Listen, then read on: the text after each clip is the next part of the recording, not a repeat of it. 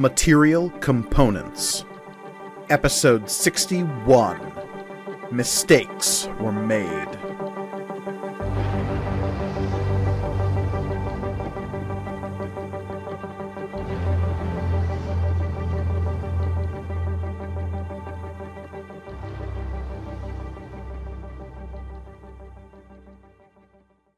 Greetings and welcome to Material Components, the actual play RPG show all about intelligent items and the adventurers who love them. I am your humble dungeon master, Mike Gargoni, and joining me, as always, are my stalwart adventurers. Hey, adventurers. You settled? You sitting? Yeah. Okay, just checking. and listening. I'm here. Well then, how you doing? I'm doing great. I, I, was, I was creating a little like sleeping perch for my cat on my bed. It's very important. Aw, It sounded that like is important. like rustling if he's- around like Because if he's comfortable, he won't go in and out of the door, which is very important. Mm-hmm. But anyway, Anyway, how how are are you? How, how are you all doing? Uh, pretty It's- good. Good. Convincing. yes, Read. Silent. Well, Yep. excellent. been a week. Uh, um. Hey guys, I'm Olivia, and I'm playing Tirza Cloakbear, Child of the Outer Storm.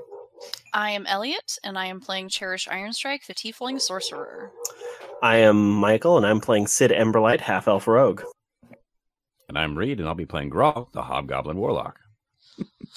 Indeed. And of course, I'd like to begin this session the same way I begin every session by asking all of you if you remember what happened last time. We had a good group fight. You did. Not a fight amongst the group, to be clear, which is what I immediately thought you meant, and I was confused. A good fight that we did as a group. A good Yes. job. Yeah, we uh, we fought. We fought a thing, and then Two things. surprise fought another thing. Yeah. This is true. Uh, while making your way northward from Stormhaven to the city at the edge of the Eastwood called Enclave, uh, you fought a pair of dire chimera, which had been haunting that section of the road. Mm-hmm. Mhm. We're all sucked the entire time. You did great. What are you talking about? I need Stop to, I need to negging roll yourself. Jesus. I want to win better though. You did great. You gave You me did great. advantage on attacks. Somehow I see that's that as still a loss. That's not quite what I meant. Oh, Yeah. oh, I like I like what Elliot had to say better. oh. My bad. Uh, Maybe Bye bye. Uh, uh, but That's that's how the episode ended. yeah, Yeah. I, like before that, we are mostly doing some traveling. Sid and Tirza had a nice uh little training sesh and good little talk Mm-hmm. Mhm. between friends. that's right. It's been a while since we trained, so it's good to get back into it. That's why we've been fighting so shitty. Yeah. exactly. Yeah, you did some traveling, did some uh, road conversations. You passed a, a group of centaurs who had Mhm. uh, run into said chimeras along the way, and they tried to warn you off, but you're like, "We're ninth level, yo." Ninth level. It's look, sir. I appreciate your concern, but we're level nine. It's okay. I I did not say that. no, I don't think any of us said from it, my but lips. I was thinking it the whole time. No, you said it. You said it. I remember this vividly. Well, I didn't say you it did in- say it. I didn't say it in Mm. character. I mean, because that would be It's absurd. hard they don't know what that tell anymore. means. Right. But yes, uh, No, Cherish would have a level system for all of It's us. true. She was. she's Yeah. she's figured out exactly Uh-huh. what. She Yeah. also knows all of our HP. Now, if you want a class that can actually do that, you should look into the uh, the pact that uh, Phineas Feinbrook has. Um, but anyway, Mm, Pact of the Ledger. We'll get there. Anyway, okay. um, as you traveled along the road, Awesome. um, you yeah you encountered these centaurs. You were tried to be warned away from the chimeras, but you stalwartly pressed onward, uh, but not before stopping to help out some of the the wounded of this war band. This is true. hmm Uh, you discovered that there are apparently types of fire that cannot be healed by magical means. Mhm. One of those was, of course, Dragonfire, and apparently Chimera's dragon heads uh, are close enough to count as dragon flame. So we were technically one third right when we, We were, all convinced we were it was a So close. I'm glad we were two thirds wrong. Yes, I That am is- too. Like Oh, when he when he said when you started describing the heads, I was like, oh, thank God, it's just a chimera. Fuck. I mean, Um, I mean, two of you guys got uh, pretty beat up, but it was still it still could have been so much worse. I was trying to describe to my manager the other day, like the last session, and he was like, "Have you guys ever actually fought a dragon?" And I was like, "No, we would yelled at one die." I was yeah, that's pretty much exactly what I said. we saw one. Uh, let's see. I called an I called a dragon a dipshit. That's that you owned the dragon, you know, I- I- in your that own won't come back to haunt us at all. Nope. Whatever. Hasn't Um, yet. Uh, we had a conversation with Zenerva as well. Um, Mm-hmm. uh, mostly trying to figure out if there was a dragon in the in the area. Uh, she seemed pretty certain there wasn't, um, or at least if there was one, it wouldn't be going around attacking people. Um, True. Also, the reason that there was a chimera, two chimera in this region, because it was uh, weird, is because that they were um, affected by the dire plague that's been like Yes. going crazy in the east. Yeah, this is true. There is some sort of semi magical disease which is causing natural creatures and some unnatural creatures in the Eastwood to grow gigantic, furious, and covered in bone spurs, and is known as the Dire Plague. How like regular are chimeras just like to begin with, let Not- alone dire chimeras? uh, I believe I described this last session, but chimeras mm-hmm. are a, a rarity. They're Yeah. they're like panda bears. I would say that's about the the frequency. So Elliot hates them. Look, I don't hate chimeras. Are chimeras are chimeras too lazy to keep procreating? I didn't think so. No, they're not too lazy. They're just other problematical aspects to chimera procreation. And Don't they that's have to be That would make created sense, by yeah. arcane magic or something? Like wizards have to make them? Yes, though they can breed. Oh, okay. Yeah. That seems tricky. They're I have uh, other questions, but I don't think they're fit for a podcast like this. Let's break it down. Uh, Yeah. Scylla? Was it Scylla who birthed all the monsters? look. If you have more questions about chimera reproduction, you can uh, reference the Atlas Animalia by Metal Weave Games. It's what I use for most of my bestiary stuff. Oh, Um, there you go. They're not sponsoring this podcast. they're not. I just like all of their They products. could be, Yeah, They're the same people who Hey. make the uh, the baby bestiary, which I am a big Oh, fan cool. which we all love the baby and you got- bestiary. Yeah, and you guys hit us up. of. If you're listening, Hitting's wrong, so remember that. But yes, you had defeated the dire chimeras. You were roughly three days out from your uh, arrival at Enclave when a certain Cherish Ironstrike on the morning following your fight with the dire chimeras decided to confront a certain imp about their sojourn into hell after the lesser had been torn to shreds by those chimeras the night before. yeah. Also, Maz just sort of left. Oh, Oh, yeah. yeah. Turns out That that's also a thing. Yeah. She just left. She did ask permission first. This is true, but like I didn't know she could.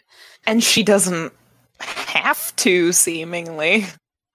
Well, Maybe and she here's does. the thing: this isn't the first time that Maz has been uh, absent. I suppose there was the about a week after she had shattered her uh, This is diamond true. gemstone. So this is maybe not unprecedented. Although I thought I could still feel her presence, she was just weak. This is true. So as opposed to this time where she was just gone. Gone. Yeah. But leastways, yeah. Um, But so basically, in media res, the lesser was just like, uh, "Hey, I went to talk to Glacia." Uh, pfft." So an interesting note that I'm not sure if uh, Elliot the player picked up on, but it would be something that. Cherish the character would definitely realize in the moment is when you asked Maz what the lesser had done while in hell, she had said not much. Mm-hmm. He had taken his time reconstructing his body and then just sort of hung around as though enjoying a break in his servitude. Mm-hmm. And now this imp is saying, Yeah, I didn't talk to anybody super special. You know, only the daughter of Asmodeus. Yeah. Eh, She is a duchess in her own right. This is true. This is true depending on who you ask. Um, look, the hellish hierarchies are very complicated, and there is a lot of drama where Glacia is concerned. Um, so, yeah, in media res, your companions are off in the background burning the corpses of the dire chimera, as is standard procedure in these sorts of things. And the lesser has just said, I spoke to somebody named Glacia, and she would love to speak with you. Uh, uh, that's interesting because I don't know if you know this, but Maz was checking in on you while you were in hell, and she seemed to think that you were doing anything. And the lesser's face kind of just gets a shocked look as though he wasn't aware of that fact. Hmm. Uh, no. I was totally betraying your trust and talking to, uh, ruler of Malbolge, Glacia, daughter of Lord of the Nine. You know, that's, yeah, that's what I was, that's, that is what I was doing. are we You- all there? No, no, you're off No, burning we're burning. chimera stuff. corpses. Oh, right. Stupid chimera. Dumb. Dumb Grawl is saying Garbage. this as he Yes. kicks a burning piece of chimera. Take that. And burns himself a little bit. And the Ow. lesser is like staring at you and just like, you don't seem to grasp the importance of what I just said. It seems like Like- you're taking this very well. I just don't think that. I mean, uh, who do I believe? You know, an imp who is like super mean to me and doesn't like me at all and would super lie to me to make me upset, or you know, something I made who has been helping me out. I don't know. Okay. And the lesser will raise his hands and it's a little In my mind- imp form. I'm. I want to like be like. Like, is he lying or are you lying? Like, like what's like? Come on, I don't fuck around with me here. You're saying this to Maz telepathically, Yeah. and Maz will respond. I report back what I saw. All right. So if what the is? imp had some other means of communication that I am unaware of, then he is devious indeed. Fair enough. All right. Well, so what does she want? Is this if next time I see my bounty, am I going to see another seal at the bottom, or does she have other plans? Like, what's the what's the down low? Did she give you a message to send me? Uh, Mostly, she just wants to meet. Hmm. Did you tell her anything about Kalkin? I did not explicitly. I mean, she didn't ask about the green person who raised you. No,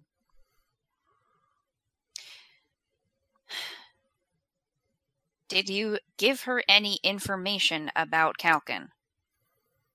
I told her the mortal that raised you lived in some podunk town in the middle of nowhere on the material plane. Yeah, And you said podunk, some podunk town. You didn't give her the actual name. what Blue Gulch? Yes, I did explicitly say that. Okay. Shit.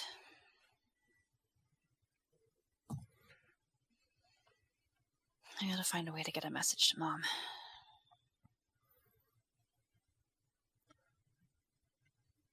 But yeah, my mistress would love to meet. Okay, well, that's going to be like super difficult, but all right, well, I'll burn that bridge when I come to it. I mean, why? You've been traipsing around finding holes in the universe all over the place. Yeah, I don't really go through them, though. Why not? Well, I went through one, and it was basically a disaster. And also, most of the holes that pop up here are really bad and need to be closed immediately, or as soon as possible.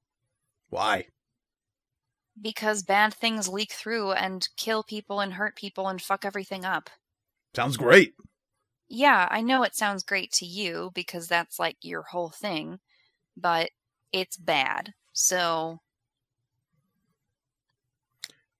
Like that, you've lost me, but all right, sure. yeah. I'm glad I grew up here and not in Cania. Yeah, no, that would have been real bad. But like I said, yeah, anytime you want to go to Malbolge, I'm sure we can figure something out. Great. I'll let you know. Please do.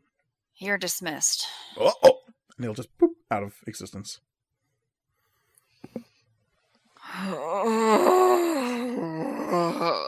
I just love that every conversation with the lesser is just like, this guy is such a dick because he's an imp. I love him. As the lowest on the infernal hierarchy, imps lack subtlety. It's great. It's wonderful. So that's what? Four devils trying to ruin my life now? Archdevils? You you could collect them all. Like Pokemon. I do not A wish to bury you in discontent. No, But- lay it on. More the merrier. I believe that number is a far stretch higher than four. It seems as though any of the infernal hierarchy that learn of your existence wish you ill. No, no, Maz, that's a good point. uh, but if we reduce that to just archdevils, I think the number is still just four. For now. Yeah, that's yes. For now. Cool. All right. Well, I'm going to clean these rocks off and go dejectedly pack up all of my things. I would recommend saving the rocks for later ritual use. You never know when you will be in a situation in which drawing chalk on the ground will not be a viable strategy. That's a good point. I pick up all the rocks and I put them in the bag of holding, I guess. Add it Gonna to the add list. that to the dock. Uh, Hold. Someone's gonna gonna pull those out quick. and be real confused. No, I'm lo- Thirteen good flat looking for 'em. rocks. 13, you said? Yes. 13 good Flat flat, good rocks. Hey, there's, No, a there's a lot of Google between- search terms that can bring Yeah, up. there's a difference between flat rocks. good rocks and good flat rocks. Okay. That's true. Yeah, that's very true. Yeah, it's all branding though. So yeah, uh, that is uh, that conversation ends as uh, the rest of the party is slowly tromping back the low bonfire in the distance of burning chimera corpses. After that, you break down camp and prepare uh, to hit the road, albeit a little bit later than you normally do in the day. But it is the fourth of So, and you are perhaps two days out Yes. from Enclave. My sorcerer points recharged. Huzzah! Hooray! My I extra thought for a second like you had just figured out some cool cosmic like I know who this person is or whatever. And I was like, fuck yeah, let's do No, Oh, as Mike alluded to earlier. I'm dumb. Cherish is the smart one. Damn it. Damn it. I think you're all smart in your own way. yeah, Emotional and mental intelligence are two separate things. this is true. Yeah. So, look, T. Oh.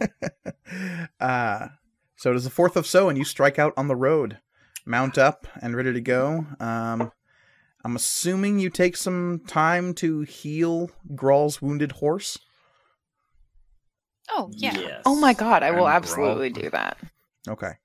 Do okay. I, I'm not suggesting that we use a health potion on the horse, but do health potions work on horses? Why wouldn't they? I don't know.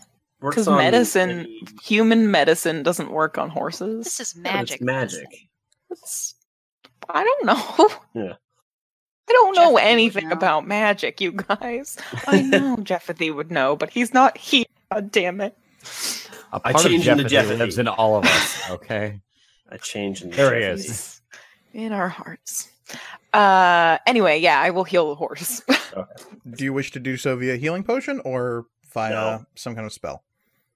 I'll lay on hands that horse. Okay, so if you Lay spend on hooves. Spend Stupid. It's so bad. ten points of lay on hands, we'll get the horse back in tip top shape. Good. Friend. Uh, while Tirza is lay on hooves, hoovesing the horse, uh, I Lay can't. I, hoovering. I just I cannot abide, but go on. uh-huh. Uh-huh. More like Uh, ten points. We're done. That's bad. Quit. Uh, Quitting the podcast. Cher- Cherish loses one point of inspiration. Uh, Oh, oh no, no, guys, horse. guys, guys. More like nay on hooves. Wow. Okay. Execution. Whew.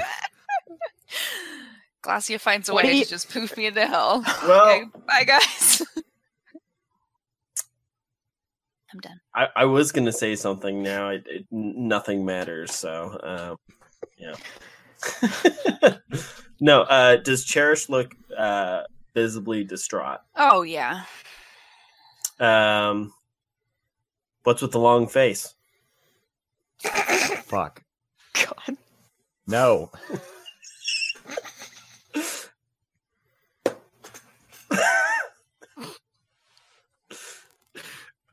Cherish, I was talking to you, not horse. Yeah, I got it. Yeah. What's up? Um, just archdevils ruining my life.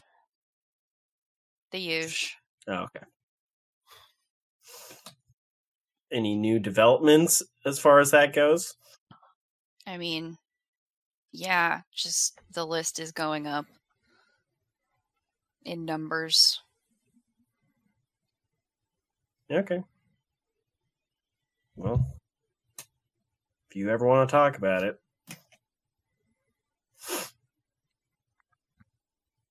And I start packing up my stuff. All right.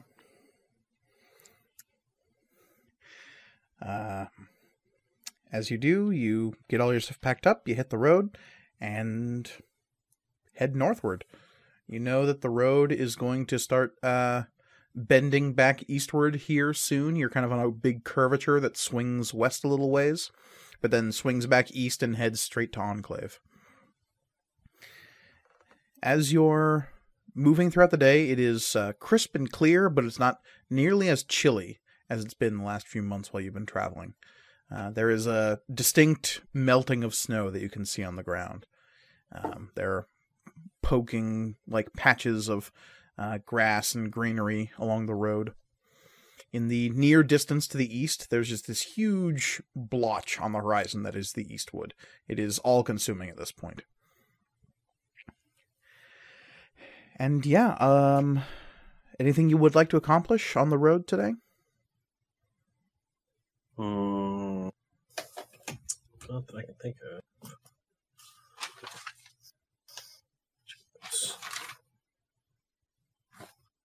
Yeah. Yeah. I got nothing. Okay. Uh, as you're plodding along, what kind of pace are you setting? Uh, I Um, mean, now that we know that there's no like danger, we could probably pick it up. I mean, no Uh, chimera danger. There's as far as we know, there could be a third one. There could also be other. That would be dire hilarious. Or other dire creatures. Dire centaur That's No, it True, hasn't I jumped to intelligent suppose. Creatures yet. that we know of. This is also true. Mhm. uh I mean, yeah, I guess that's fair. And that's actually not 100% true. You have seen it infect intelligent creatures. It's just that they. Oh, but like But they willingly they willingly themselves. did it. Yeah. Yeah. Yeah. I mean, that, yeah, that's what I- what I meant by hasn't jumped to. Correct. Mm. Um, Yeah, I'd say we keep a standard pace, Okay. um, so, just so we can be uh, aware of our surroundings. so stopping for food and potty breaks and uh, maybe stop to uh, reconnoiter a little bit around noon and train a little bit perhaps. Yeah. Um, but you don't get as much traveling done this day as you might have otherwise because you had your late start. But uh, near the end of the day, you get a real sense that the seasons are turning. It's just like it's bright, clear day. There's little puffy white clouds in the sky, and the sunshine's beating down and doing its damnedest to melt away the winter. The vitamin D. I'm so sad. Uh, as you are making camp for the night, um, standard watch order applies. I'm assuming. Yeah. Yeah. Mm-hmm. Yes, um, okay. Uh, give me those perception checks for watch. Perception. Come on, come come on. on. New green dice. Not bad, not bad. I mean, for me, it's pretty good. Well,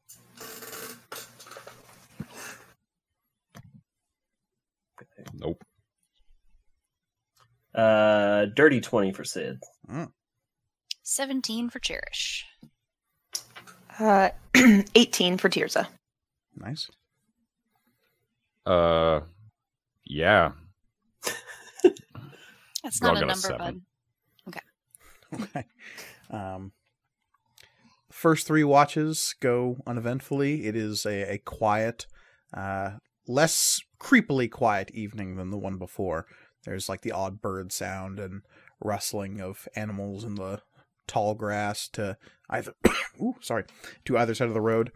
Um, Grawl, hmm during your watch, you are taken completely by surprise in the early, early hours of the morning, just before dawn, and there is a shrieking cry from above you as something comes hurtling down out of the sky. You don't even really understand what's happening until it's already over. Something huge barreled down out of the sky, hit the side of the road, probably like 50 feet away from the camp, went whoomp, and then there's this horrible like screaming and you see a small baby deer being carried up into the sky by a griffin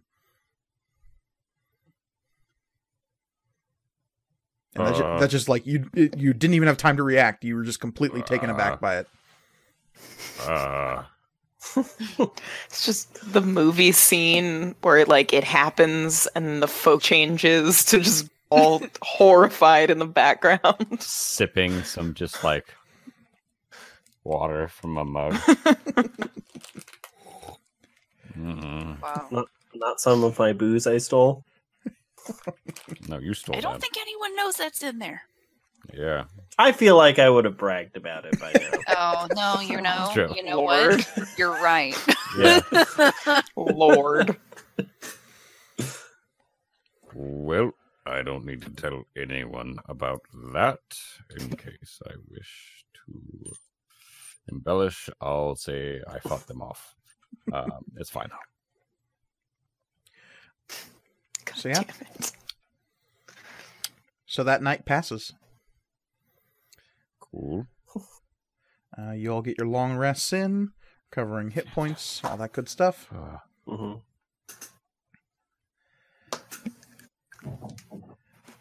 so that brings us to the fifth same pace let's go. okay clopping along Do we want to uh, same? Yeah, we're going same pace. Great. Mhm. If we if we go the same pace, we'll arrive at Enclave tomorrow. Is that cor- or the day after? sometime either later tomorrow. Uh, yeah, it, dep- it really depends if anything else interrupts your travel, but Happens. Um, yeah. Like probably griffin. later in the day on the sixth. Yes. Cool. um, or at the very least, you should see Enclave. You're not hundred percent on the the journey here. I don't know if any of you have actually been to Enclave, I think it only would have been me. and and I've even then, been. or I- maybe Grawl. Uh, no. Nope. Like, I don't even know if Tirza has, because really the best way to get to Kathbari is to take a boat from Utbari down the river. Or up the river, I No. should say. No, exactly. I mean, like, I think I'm probably the closest person who's ever, like, I've probably gotten the closest to Enclave, but even then, Yeah, I think Tirza is definitely the only person to have spent time in the Eastwood proper. Um, I know other members of the party. I believe Sid has, or no, it was Grawl and uh, Valor in the uh, fourth year of your encounters with the Skane Witch, who went Mhm. out into the uh, out into the wilds to hunt dire animals with Valor. We killed a dire boar. It was metal as fuck.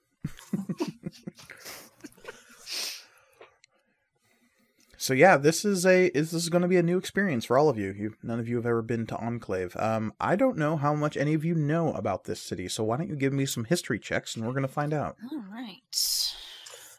All right, Elliot. Let's get this die. Let's get this die rolling. Come on. Oh, hey. I think your die is cursed. I think it's cursed. I mean, 16. Sid got a 15. Okay.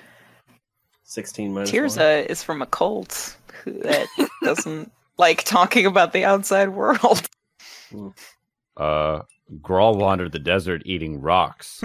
um, he got a one, and then investigation is a minus one. Oh, not investigation, history. It's It's still a Same minus one. Yeah, same shit. Di- different day. Grawl got a zero. hilarious. Um, oh god. what did Tirza get? a seven. Seven. Okay. Uh, so yeah, Grawl, you know literally nothing about Enclave. Uh, What's Enclave? You know that there is How's spelt. I didn't Yeah. even know this was a city. I thought we were just like going to a tree or something. Yeah, tree. I thought it was on cave. I thought we were going to some sort of cave thing. I missed the L. Yeah. Uh, most of you would know that this is a city that exists on the edge of the Eastwood.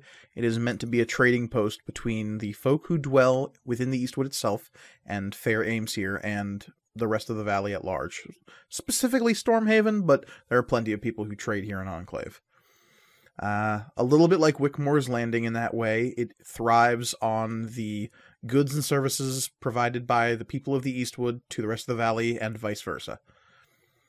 Uh, there are a lot more esoteric peoples that live in the Eastwood than elsewhere in the valley. There are small little pockets and tribes and clans of all manner of creatures that live in the Eastwood. The Archfey notwithstanding, uh, you're talking bear folk and minotaurs and all manner of more uh, like bestial humanoids, tabaxi. Um, there are Triton that make their way that make their home in the uh, what's called the Long Drift, which is like the big river that snakes its way through the Eastwood, which kind of wraps around Cathbari in the north. Uh, Cherish and Sid, you would specifically know that Enclave is called that because it is a place where uh, the governments of both Fair Aimsir and Stormhaven uh, generally reconnoiter. Um, Hmm. Representatives from many of the guilds are present in Enclave and have direct business dealings with the high houses of Fair Aimsir. There's a lot of money to be made in this town. Because the Eastwood is rich in resources but high in danger. And if anyone can lower the danger to increase the consumption of resources, they are a valuable, valuable person. Hmm. Fantasy capitalism. Huh? Cherish, you would specifically know that this is, while not officially, it is um, mostly considered the place where the Bark Watch have their like thickest stronghold. Ah. Officially, their headquarters is in is technically in Stormhaven, but much like the Haven Guard, like they don't actually use their guild headquarters as their headquarters Mm-hmm. because that's a long way from any kind of woodland. Yeah. Uh, so yeah, the the real true seat of power for the Bark Watch is here in Enclave. And apparently, you already know the name of the captain, or at least a captain. Yes. And what was that name again? Sten Lumberfall. Correct. Sten Lumberfall. Lumberfell. Nice note taking. Oh, Lumberfell. That's what it is. I Can't read my I didn't own take any handwriting. notes last time. Honestly, I'm kind of falling down on the job over here. Yeah, here. you would know that I mean- there are captains of the Barkwatch, and there should be also a commander, much like the, uh, much like the Haven Guard. So there is somebody else who is like in charge of the whole Guardian Guild as a whole, who is probably also based here. Hmm. Yeah.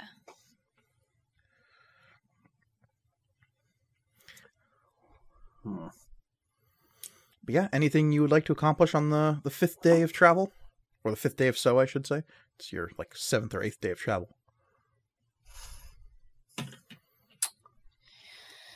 Uh, I'm good. I might, I might talk to Stormpiercer a bit while riding. Sure. So, the last fight went pretty well, I think. However, Except for that part where you got flung off the Chimera, yes. well, I was just about to get to that. I mean, it was it was pretty cool. Um, but the problem was I used that ability first when I should have saved it, so I could could have done some of my other cool stuff first. I was just so excited to use it, you know. Um, Indeed.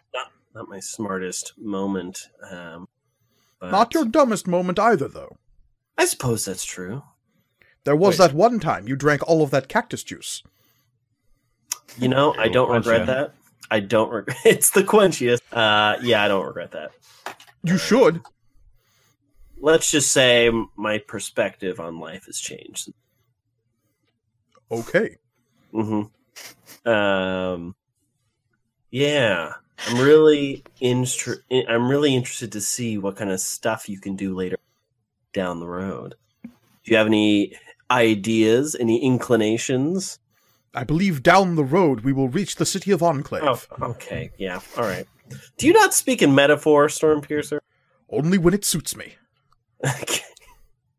Only when it's dramatically appropriate. Indeed. You guys are a match made in heaven.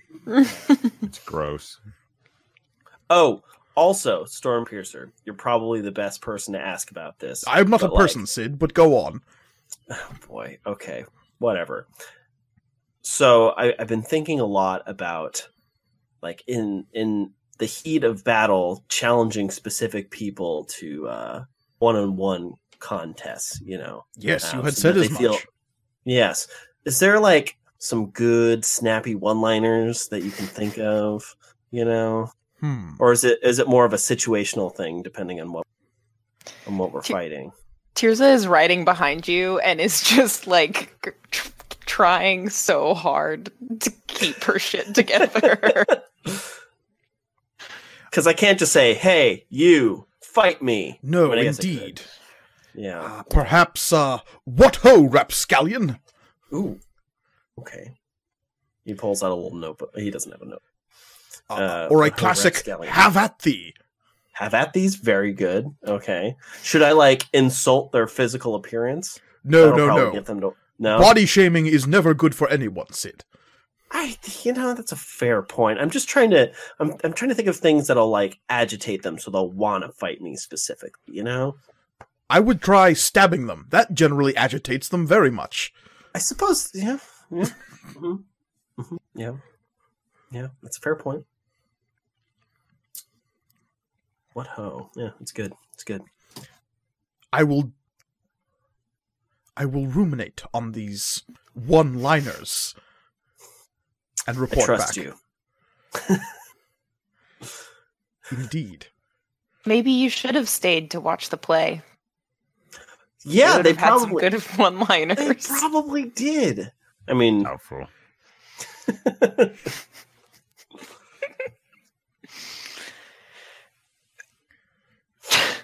yeah, that is my conversation. Anything else anyone would like to accomplish on the 5th of so? All right.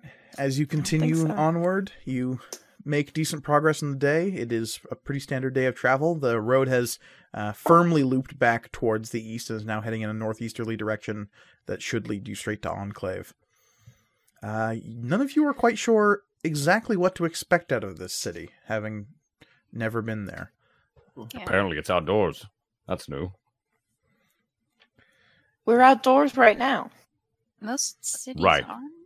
I just had a. I, I thought differently about this place. What did you think, Grawl? Yeah. Nothing. Nothing. I. I missed the ale.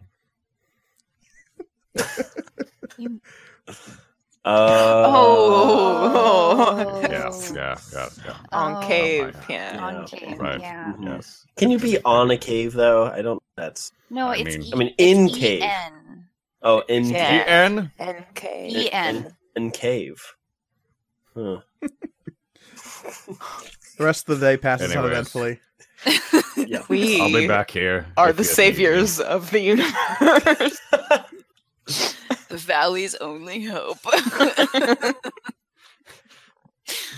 You uh, set up camp for the evening, and uh, yeah, watch order is normal. Mhm. Yep. Okay. yep. Give me those watch perception checks. Well, that one's not nearly as good. All right. Yeah. Hey, there we go. That's better. Fifteen for Sid. Twelve. Nat 20, y'all. Whoa, whoa. Nice. Wow. I think this wait, is the second take my ep in a thunder row. because uh, I also got a nat twenty. Oh, shit. Well, okay then. I am not letting get like letting the griffin get the jump on me again. Uh-uh. Just like hyper letting you get vigilant. Nothing on top of me. I'm gonna drink and be awake. Sid, Cherish, your watches pass uneventfully. It's a quiet night. You do notice that there is an increased sound of wildlife in the area. There's, uh, you, you're pretty sure you hear the sound of crickets, which is a first for this season. Aw. Love a cricket. Uh, some night birds here and there you hear fluttering, maybe some bats. Tirza, during your watch, the fire is burning a little low, uh, and as you strike out to maybe find some extra king- kindling, not too far, but just like in the nearby brush, finding a stick or two. Glancing to the northwest, as your eyes adjust to the the clear night air, you can see in the distance this low glow. And as you stare and your eyes begin to adjust, you can see these dancing, shimmering, weaving lights of green and blue and yellow that are just kind of like hovering near the horizon. What direction are they coming from? northeast. And they're definitely like overscored by the the massive shadow of the eastwood that is rising in that direction. If you had to guess, you would say it's lights from Enclave. Enclave, yeah. But as opposed to the like dull glowing light pollution of Stormhaven or the uh, the warm firelight of Wickmore's Landing, this is definitely more ephemeral. Interesting. Does it it doesn't it doesn't look like the storm lights at all? Uh, only in so much as that they are banded strips of light. The storm lights Mm. definitely have more of a aurora borealis quality. Look This to looks a little bit more ghostly. Huh. Yeah. I don't know what to do with that, so I'll just Just something you keep it in the noticed. noggin. Grawl, on your watch, you notice the same thing. Uh, and you can see that those lights begin to fade as the sun creeps over the horizon, and they mingle strangely with the storm lights that happen just before dawn, and they make this glorious banded rainbow above the city. Neat. Yeah, other than that, your night passes uneventfully. Griffin's not trying that shit again. it's a one time thing with the griffin, it seems. We shared a moment. It was a bond. It will aid us in battle. I don't I don't think that's true. No. Probably not. So you wake up on the 6th of So, confident that you should probably reach the city by the end of the day. Or at the Mhm. very least, maybe if I you mean- push on a little bit into the evening, you'll probably get there. I mean, we could probably pick up the pace if we're like if we'll get there by the evening at a standard pace, then we could probably go faster. Yeah. Yeah, I'd be fine with that. Okay. Less. br- Um, as you're moving, you are steadily moving towards the eastwood. It is not just like a dark blotch of green on the horizon. You're beginning to pick out individual trees, and s- most of you have seen the eastwood before, at least in some capacity. Um, you've all been in a stretch of the eastwood, east of Crescent's Edge. Mhm. What you're approaching now is a different monster entirely. This is the edge of a deep, deep, primeval forest. The trees here are huge. The roots seem to like twist outwards as though they're gripping at the Osgood plains and trying to drag the forest a little bit farther out. There are these huge green conifers sticking out here and there. There are pale white uh, birch trees dotted along the forest line. Uh, if there is a type of tree you could name, you see it somewhere along the tree line. There doesn't seem to be any rhyme or reason to the types of trees that are growing in the Eastwood in this location. Um, it doesn't seem to be bound by normal, like, natural causes for tree growth via location. It's more profuse. It seems as though the, the forest up by Crescent's Edge was a bit more. While that was wild and overgrown, it was definitely more of a like forest on the edge of civilization kind of feel. Uh, more like a forest park, and this is just some like deep, deep woodlands.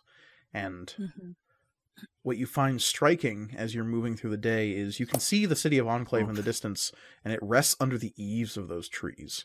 And amidst those trees, Hmm. even at a distance, you can see some of the, the rope bridges that span some of those trees and the, the spiraling walkways that move up, as well as uh, a bunch of buildings that rest around the bases of these trees. And the trees are gigantic. Sid, you are aware of the neighborhood of uh, Green Terrace. Green Terrace, Uh, but specifically the neighborhood you grew up near, uh, which Uh, is called. Oh Uh, gosh, yeah, the big tree, though. I'm blanking on it. Um, notes here. Uh. You know what I'm talking about, though. Is Uh, it is it Cypress Lane? Cypress Court. Cypress Court. That was it. Yeah. This is like a whole city made up of a bunch of cypress courts. Damn. Shit. Uh, you can see that the bottom buildings that are around the base of the, all of these trees are of differing construction methods. Um, not necessarily human or dwarvish, as is predominant in Stormhaven, but uh, more. Um, you've seen this kind of architecture before, actually, in the construction of the Barkwatch Lodge in Crescent's Edge. Uh, you think Oh yeah. it's like uh, kind of like ribbed wood wooded construction like longhouse style Mm-hmm. um, so yeah you're making your approach you can see the city in the distance um, anything you want to accomplish with the day as you're traveling Mm, Just I think we just want to get there. I I mean this again happen can happen all tel- will happen all telepathically, so it's not a huge deal. It doesn't slow us down, I don't think. But um I've been having thoughts about Carrie and her whole deal. So I think I'm gonna ask as we're riding, like does she wanna be here? Um, hmm.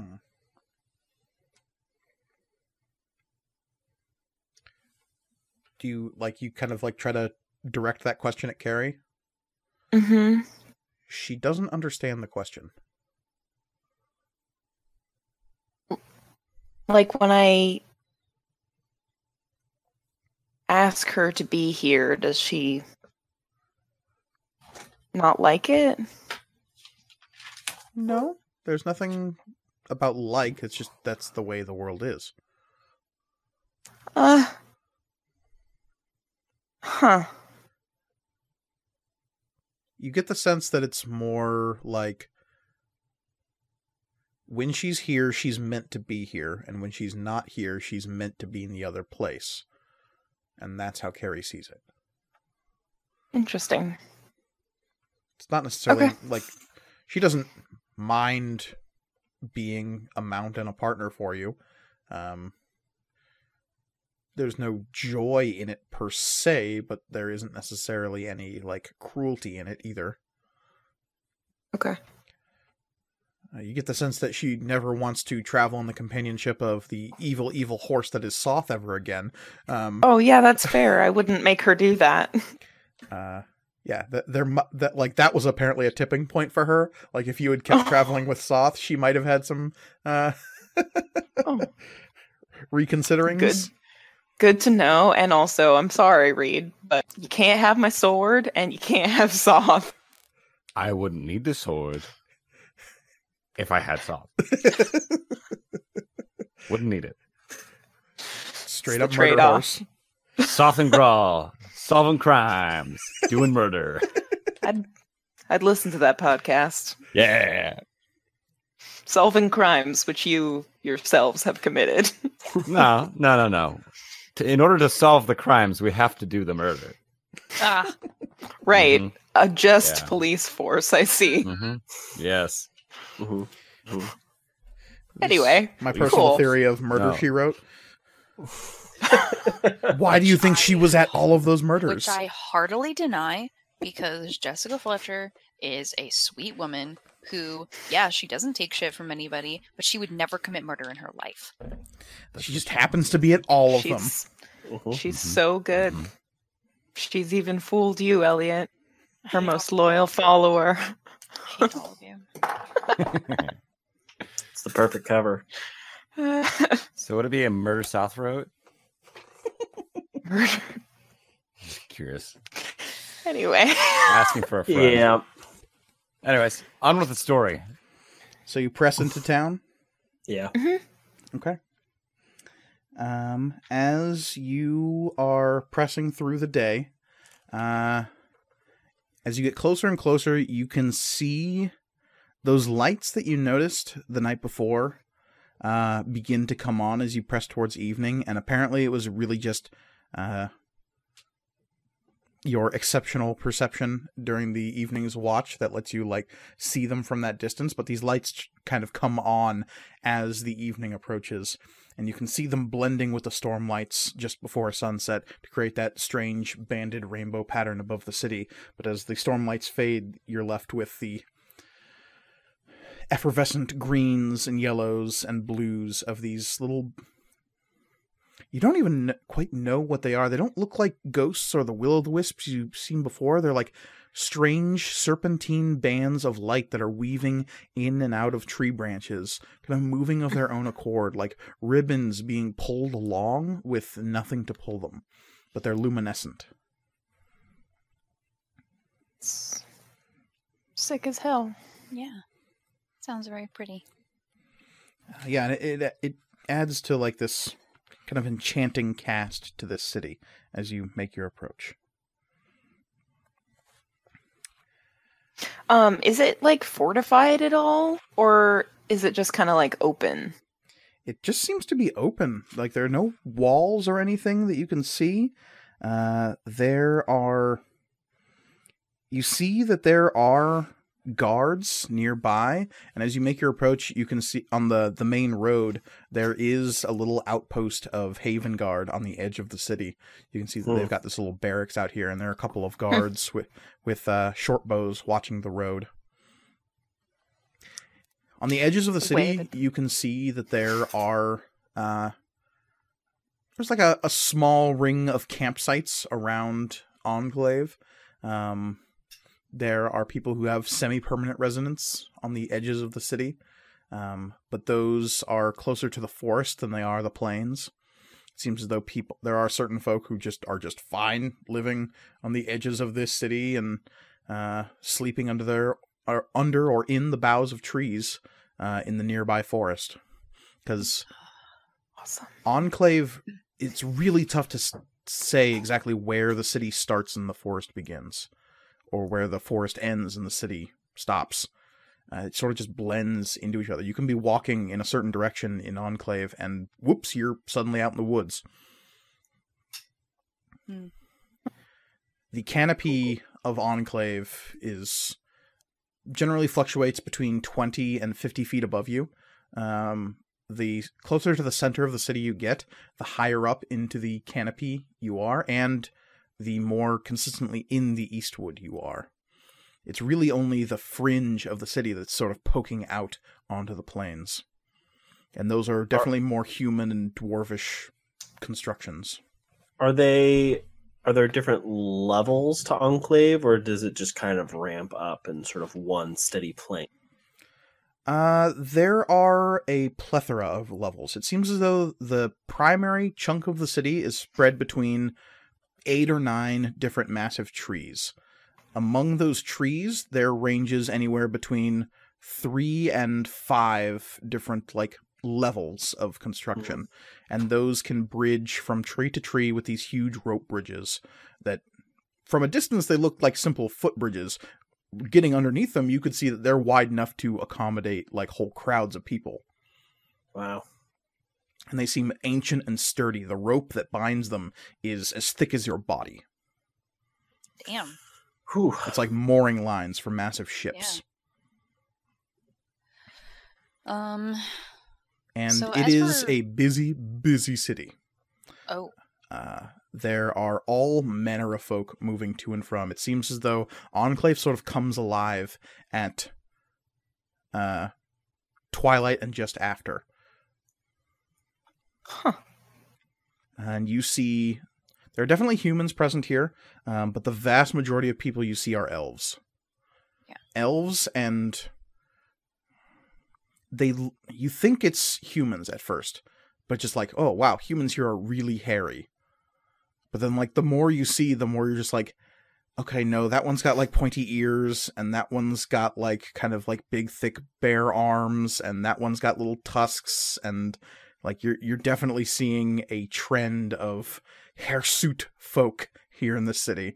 And it goes from humans that are like maybe a little too hairy to all the way to oh and bear folk and uh tabaxi and like clearly people who are animal people to hmm humanoids with animalistic features. Gotcha. hmm Um, but yeah, like I said, the vast majority of people you see are elves. Uh, there are also a good smattering of gnomes here. Um, there are, yeah, but it is pretty cosmopolitan. Mhm. Don't see a ton of dwarves, but there are around. Uh, so, as we're coming into the city, like, The Haven Guard definitely like mark your entrance, but they don't try to stop you or anything. yeah. So, where should we look for Darren Dunn? The Bark Watch or a tavern? Yes. Probably a tavern. Yeah. I mean, yeah, he didn't. He's meeting up with Rift Keepers, and Well, they're usually in in positions like. I'll just he has a pocket watch. I can just communicate with him. Oh, that's true. oh true. yeah, Yeah. Hopefully that Um. Makes Uh. uh. How about, hey Darren, just arrived in Enclave. Where are you? Where you at, son? also, you a dragon? No, I'm not gonna. Don't just. Uh, but I want to know what he would say. And where do you like? How deep into the city do you get before you send this message? Um, I don't think we get super deep into the city. Okay. Right. Um, and you'll see that as you're like coming in, there aren't a lot of people mounted here in the city. Uh, there is a lot of Hmm. trading going on, but more often than not, it's people who are pulling like uh, like hand lifted carts or pushing wheelbarrows. There aren't a ton of people mounted up in the city, um, so you sort of stick out as you're moving into town. That makes sense. Oh. Is it like are people giving us dirty looks? Like should we get No, down? No, no, no, Okay. not at all. It's just being mounted as opposed to in Stormhaven, where it's like if you're on the main drag, there are plenty of people mounted and moving around. It's This just is a total tourist move. it's it's a walking That's town, and like it seems as though like people who live here don't bother with mounts because there's too much verticality. It, Mhm. Oh, Yeah. that's a good point. it becomes Yeah. problematic. They like look at these fucking. So like there are other people on mounts around. You can see that there are definitely people uh riding horses who are stabling and like as you're coming into town you pass at least one really big inn that is apparently meant for Mhm. travelers, people coming to the edge of town at least. And you can see Mhm. horses stabled there. Okay. Uh, there are a couple of axe beaks.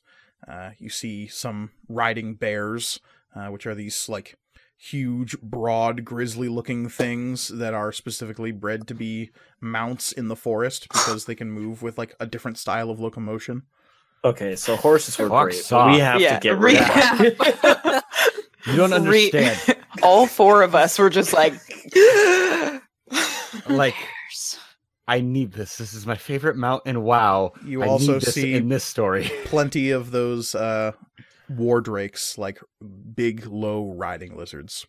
Yeah, I was gonna say those riding lizards would come in handy with the trees. Yes, Mm. there are plenty of those around as well. And apparently, axe beaks are also pretty good for traversing in the tight corridors of forests as well, though uh, much less dependable. Yeah, Because of the Not like a big, sharp, cute bear. But yeah, the bears are definitely the slowest type of mounts, but they like they're an all-terrain vehicle. and you can mhm. sleep on, snuggle with them at night to keep warm. and they'll Maybe. also kill an enemy for you if you want. Uh, so you send a Oh, message as you are approaching like the the interior of the woods. You haven't quite gotten under the canopy, and you send a message Yeah. to Darren Dunn just saying, "Hey, where you at?" Yeah. Uh, Yo, what up? Pretty quickly, you get a message back that says, "Oh, hey, how you doing? Uh, oh, you finally got here. Great. Uh, look, if you could, I'm at the place. It's called the Queen's, and then it cuts out. Stupid motherfucker. I am going to punch him so, hard. Yeah. Actually, Uh, I would like Tirza, to- you punch him. Oh, like to he's kind of, like, delightful. Flag someone down who doesn't look super busy. Uh, Like get nearby, off my I'll get off my horse. you uh, run into a uh, a very this woman with this like huge mane of shaggy brown hair and a slightly upturned like almost cat-like nose and she's got slitted eyes but otherwise she appears human and she is like coming out of a, a bar with like a uh, bottle of vodka in one hand and a like jug of milk in the other and she seems to be making white russians in her mouth Nice. Good. Hey, oh my Try, god, try. that is attractive. Uh It's a power pardon move. me. yeah Uh sorry. Uh we got a message from someone we're meeting here, um, but he cut off at the word limit. Um is there a place around here with Queen in the name? Queen's something?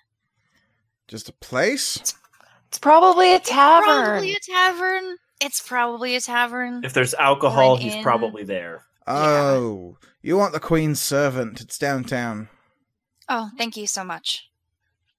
You mind pointing us in the right direction? And she points like east and up. Okay. It's like, yeah, you want to find the center tree. Can't miss it. It's huge.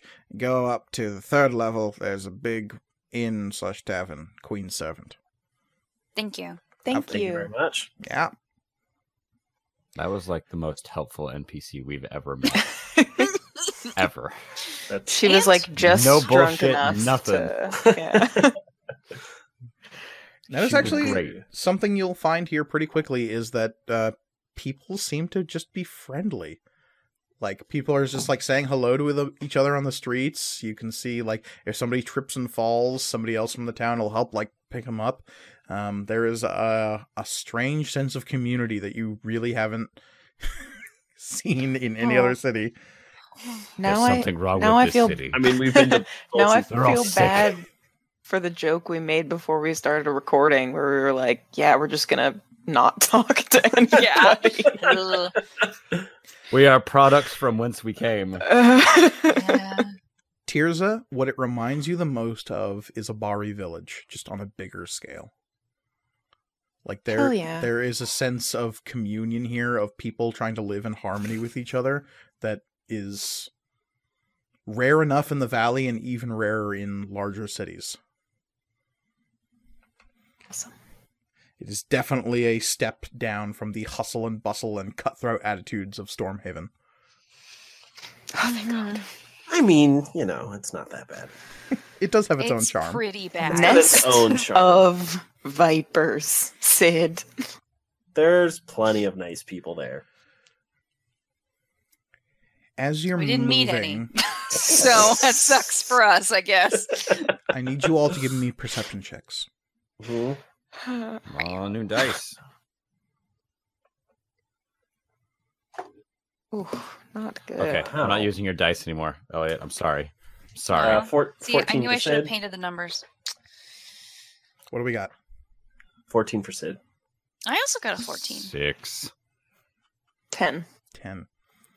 Uh, Sid, Cherish, you notice uh, as you're heading towards the center of town, there is a, a loose spiral pattern to the town that you begin to notice. It seems as though everything is sort of radiating out from the center, and in the near distance, you can see that there is one like really big uh, fir tree of some kind that kind of dominates the center of this city. There are lots of buildings built in and around the roots at its center, and you can see a spiraling ramp that goes up its outside, though the diameter of this tree is hundreds of feet. So there's Mhm. plenty of room for construction in and around the trunk of this tree. There is a plethora of those banded weird ribbons of light moving and swirling through the branches, because you're approaching this town just after twilight hmm but the nightlife here seems to be hopping. And as you get close, you can see that the bands of light are actually coming out of bowls in this particular tree. They're little like uh, knotted holes, like Oh, uh, holes. Uh, bowls is the word I used because like when a when a knot in a tree gets hollowed out, it creates a, a Oh, bowl oh, in oh. the tree. Um, I just yeah. wasn't sure if I was mishearing you or not. Nope. Um, yeah, and you see those little ribbons of light kind of like coming out of those or going into them. Can we hear slight like um music like musical notes happening over the town as Judas Priest's Living After Midnight plays? Um, I mean, you hear music coming from a couple of inns and taverns, and there are definitely uh, a more focused number of street performers as you get closer to this tree. It seems as though there is some kind of artistic community that has grown up around the roots of this particular tree for some reason. Um, there is like a 26 piece jam band happening uh, near uh, the intersection that splits around the base of this tree. And there's like everything from people just like with a bucket flipped over and tapping out a drum beat to very professional looking fiddle and like stand up bass players. That's amazing. Can I spend my uh, point of inspiration to have it be Living After Midnight? Yes, yes, you can. Judas Okay, I'm not going to do that. Just wanted to check and see. Um, I read the like it just being a nice place. Tirza is immediately just like, I love this place. And joins in. Like uh somebody's cart accidentally falls over and she just like helps right it. It's like get just giving money to buskers. I love this place. Oh no, Tears just caught it too.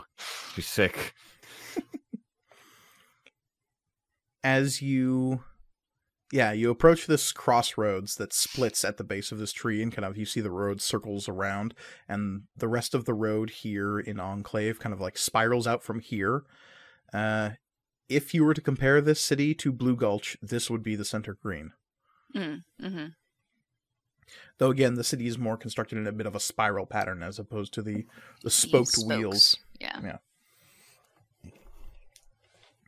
Yeah, and uh, up above you can see that there are like businesses and stuff uh, built into the side of this tree up this big spiraling ramp. Uh, again, in another like strange mirror of Blue Gulch, it's very much the reverse of the deep sea mine. Oh yeah. But as opposed to that like grim, dark, soot-filled place of industry, this is bright and colorful and full of life. Mhm. So to get up to the queen's servant, like we would have to go like use the spiral. Like there's no uh like elevator or whatever. Do you want to go look around, see if there is? Sure. Yeah. Are there some like foothole rope things that go up and down? Uh, I mean, that won't really help with, with our horses, but you know. Yeah. Stable them down here. I don't. Yeah. Investigating the area, you see that there are several means of locomotion up and down. Uh, there are more than a few people here that can fly.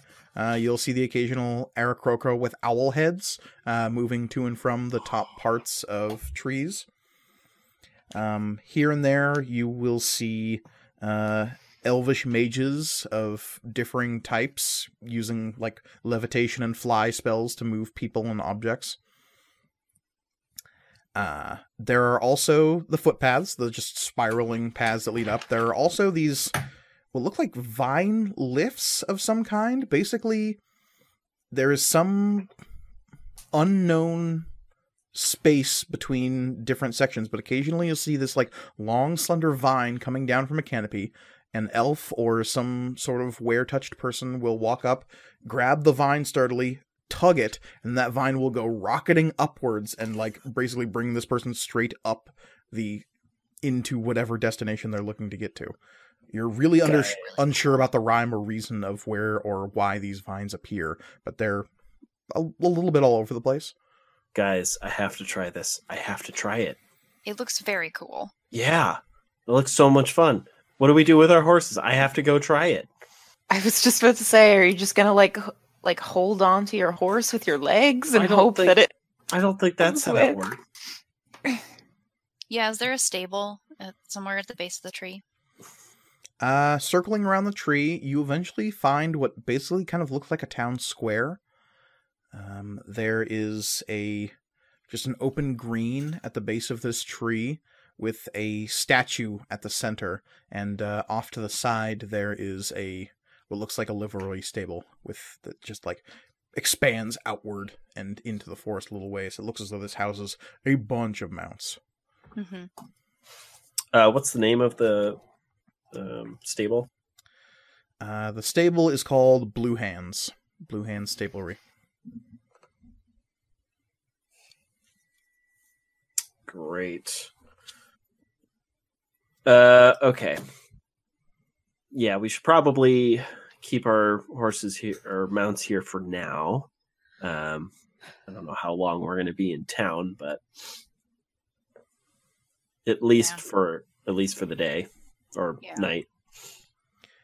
Uh, the yeah, the only oddity you see in this area is that there are a few members of the Haven Guard uh, keeping a watch over this like little central park area. Occasionally, you see like groups of kids running over to the statue and just like hanging off of it and playing a little bit.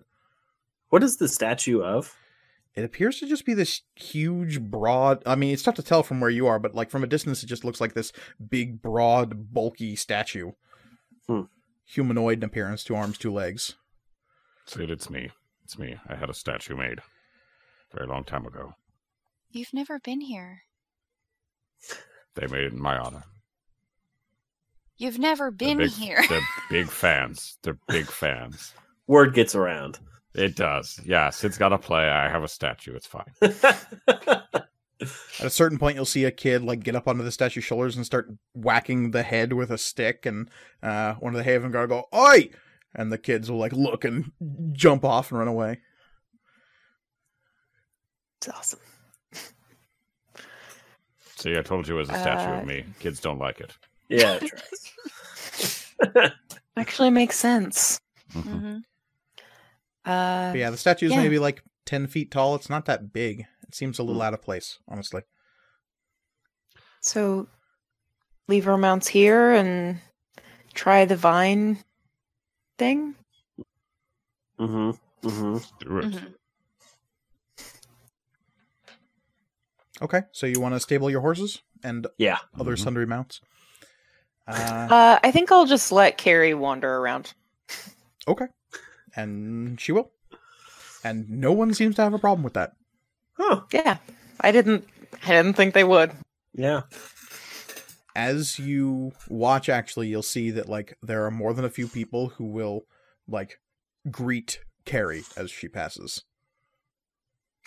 Oh my god, Carrie's famous here.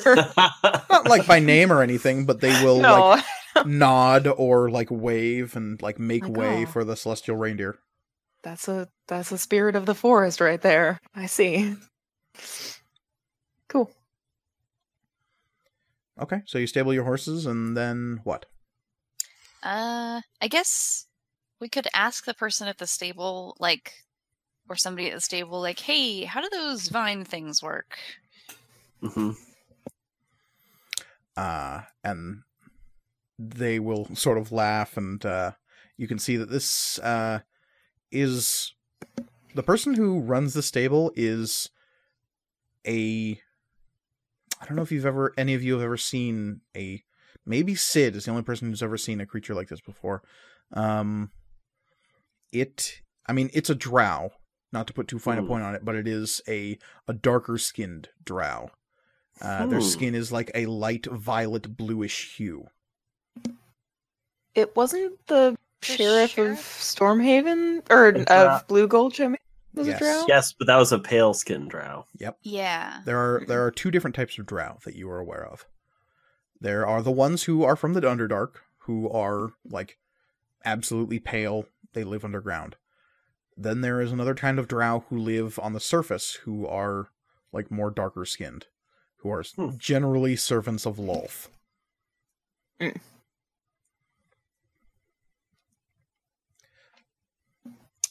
And they make their home in a place called the Spidermire, far to the south within the Eastwood. It's pretty far from here. Yes, it is. Uh, but this drow will say, Hmm, doing town, eh? Yeah. I can't use the vines unless you've got clearance from the city council, unfortunately. Ah, darn it.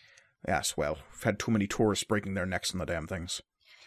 That's a good. That's honestly. That's honestly probably a good thing. But you should try it. Please, we're level Sid nine. I'm sure we can get clearance. I mean, we are pretty famous in the valley, so uh, Why are you like this? maybe if we ask nicely, somebody will let us ride on a vine with them. I think we should just, you know, get boosted up magically. Sure, whatever floats your boat. Wrong town. Oh, Yeah. right. We don't have the boat, Sid. We keep not buying the boat. Stop rubbing it in, Sid. Just reminding you of our option. Oh, speaking of options, we could also go to Omateps. This is true. I do actually want to go to Omateps, but I want to check in with Darren Dunn first. And Oh yeah, settled. I mean, there's a lot I want to do before we do it. Yeah. Then what money? I don't Well, know. I have, I, your I have no money. I have money. I'm Probably sure there's some. what I need. I'm sure there's some information we can sell for some money. It's true. All right, so you uh, leave the stables and try to head towards the Queen's servant. Yes. Uh, cutting across the like open patch of grass towards back towards the tree. Um, are you heading towards the just ramp leading up? Well, I kind of want to get up there as quick as possible. I Okay. feel like sort of time is sort of of the essence. I mean, if you guys don't agree, that's like we can take the ramp, but Darren Dunn's not going anywhere.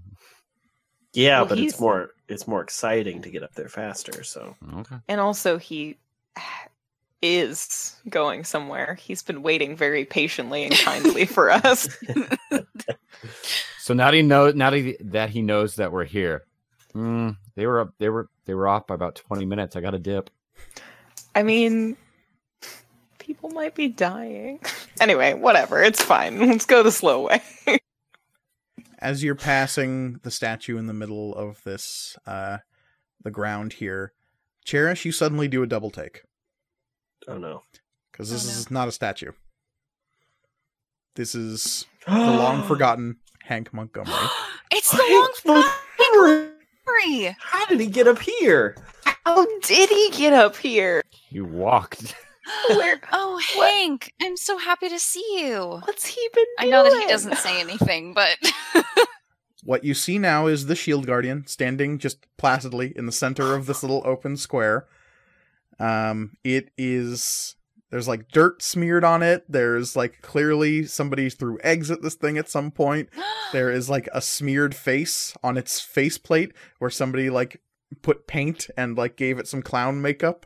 Um, it's kind of been graffitied and That's awesome. well, this won't do at all, and I prestidigitate so that the long forgotten Hank Montgomery is clean and shiny once more. Uh, and as you're doing that, uh, you can see that the pair of Haven Guard that were hanging out near the edge of the park are beginning to stroll towards you. Oh, hi. This is mine. And uh, one of the Haven Guard is a uh, a wood elf. She's kind of like giving you a fuzzy eyeball, and the one strolling behind her is a halfling, uh, who is just smiling really broadly. And the the wood elf will say, "And uh, what do you mean that it's yours?" Well, it's a long story, but uh here, just watch. And I'm going to give the long forgotten Hank Montgomery telepathic commands, but I'm also going to say them out loud Okay. so that yeah, so that it looks like Mhm. Yeah. And I'm going to say um uh bow to the nice Haven Guard officers. And suddenly the shield guardian will turn and the both of the haven guard officers will like take a step back hands going to their truncheons at their side and the giant automaton will bow and then come back up What a good boy. and uh the the wood elf will say look are you planning on taking this with you the city council wasn't exactly happy about people putting up art installations in the middle of uh, the oh, patch and I, here I apologize. We we came from uh the Oh my god. I'm now forgetting what every so place far away. in this valley is called. Um, the drylands. Uh, we we were coming from the drylands, and it couldn't quite keep up with our uh, traveling caravan, and so I just sort of told it to come here since this was our end destination. I was kind of hoping that we would uh, get here at the same time, but it looks like ugh, it got here a little sooner. Sorry about that. Yeah, it's been here for about a week, and uh, it. I'll tell you what, it scared some people when it showed up, just traipsing right into town. I'm so sorry. Well, uh, can we get a name? The long forgotten Hank Montgomery. Your name, oh, cherish. Cherish, and are you going to be staying in Enclave long, Cherish? Um, I think we're just maybe a couple through. couple days at most. Do you know where you'll be staying? Uh, not yet. Uh, we're heading. We're meeting someone at the Queen's Servant. Uh, that's Hmm. where we're heading now. Well, if you end up staying there, I'm sure the city council may have words for you. Oh, okay. Oh, you're gonna get a municipal fine. Parking violation. We'll put it on Zenerva's tab. yeah. All right, Episode well, We have 54. diplomatic immunity. yeah. Mhm. Cherish goes to the DMV. Not properly registered, this automaton. All right. So yeah, uh, what do you do with your shield guardian now uh, reclaimed. Uh, I mean, we should go to the Queen's servant. Yep. Are you gonna bring him with us? I mean, what else am I gonna do? I'm just gonna rack up fines if he stays here. hmm Well, but it's like when you have like a bunch of parking tickets on your car, you just leave it, right? Because there's so many. Hey, I don't know, I've never owned a someone who's car. never owned or driven a car. Uh, maybe like don't like I've- don't. Driven a car. That is my question, though. Are, are you having your shield guardian follow you? I don't know what else to do with him. I mean, I Okay. can I can we can I take him to the, the livery? Like, That's up to you. hmm Give him some hay. Make him feel like a horse. they might be fine with it. Do you want to stable your golem? yeah. okay. I go back. I go back to the drow, and I'm like, "Hey, uh, one sorry, one more. that funky statue in the, town square. That was mine the whole time. I had no idea. Oh, was wondering about that. Okay. Uh, Um, right. Is he? Will he fit in A- in Alice's stable? Uh, if you're gonna be stabling a separate creature, you can't like double up and try to save some money. That's, no, It's- that's fair. That's fair. uh, I'll I'll pay for his his little barrack thing. Uh, but they are like raising an eyebrow. Who's like, well, I guess it doesn't need food or care, so like that might reduce the price a It's little bit. It's just taking up space, though. Yeah. Um. So they end up deciding that yeah, standard standard rates apply. Uh, because this place charges two silver per night that you keep your mounts Okay. here. So for cherish, it'll be four. Okay. All right. So having stabled your shield guardian, I pat him on the head and give him a little kiss before I leave. there is no response. I know. I just want him to know that I love him. Acknowledged.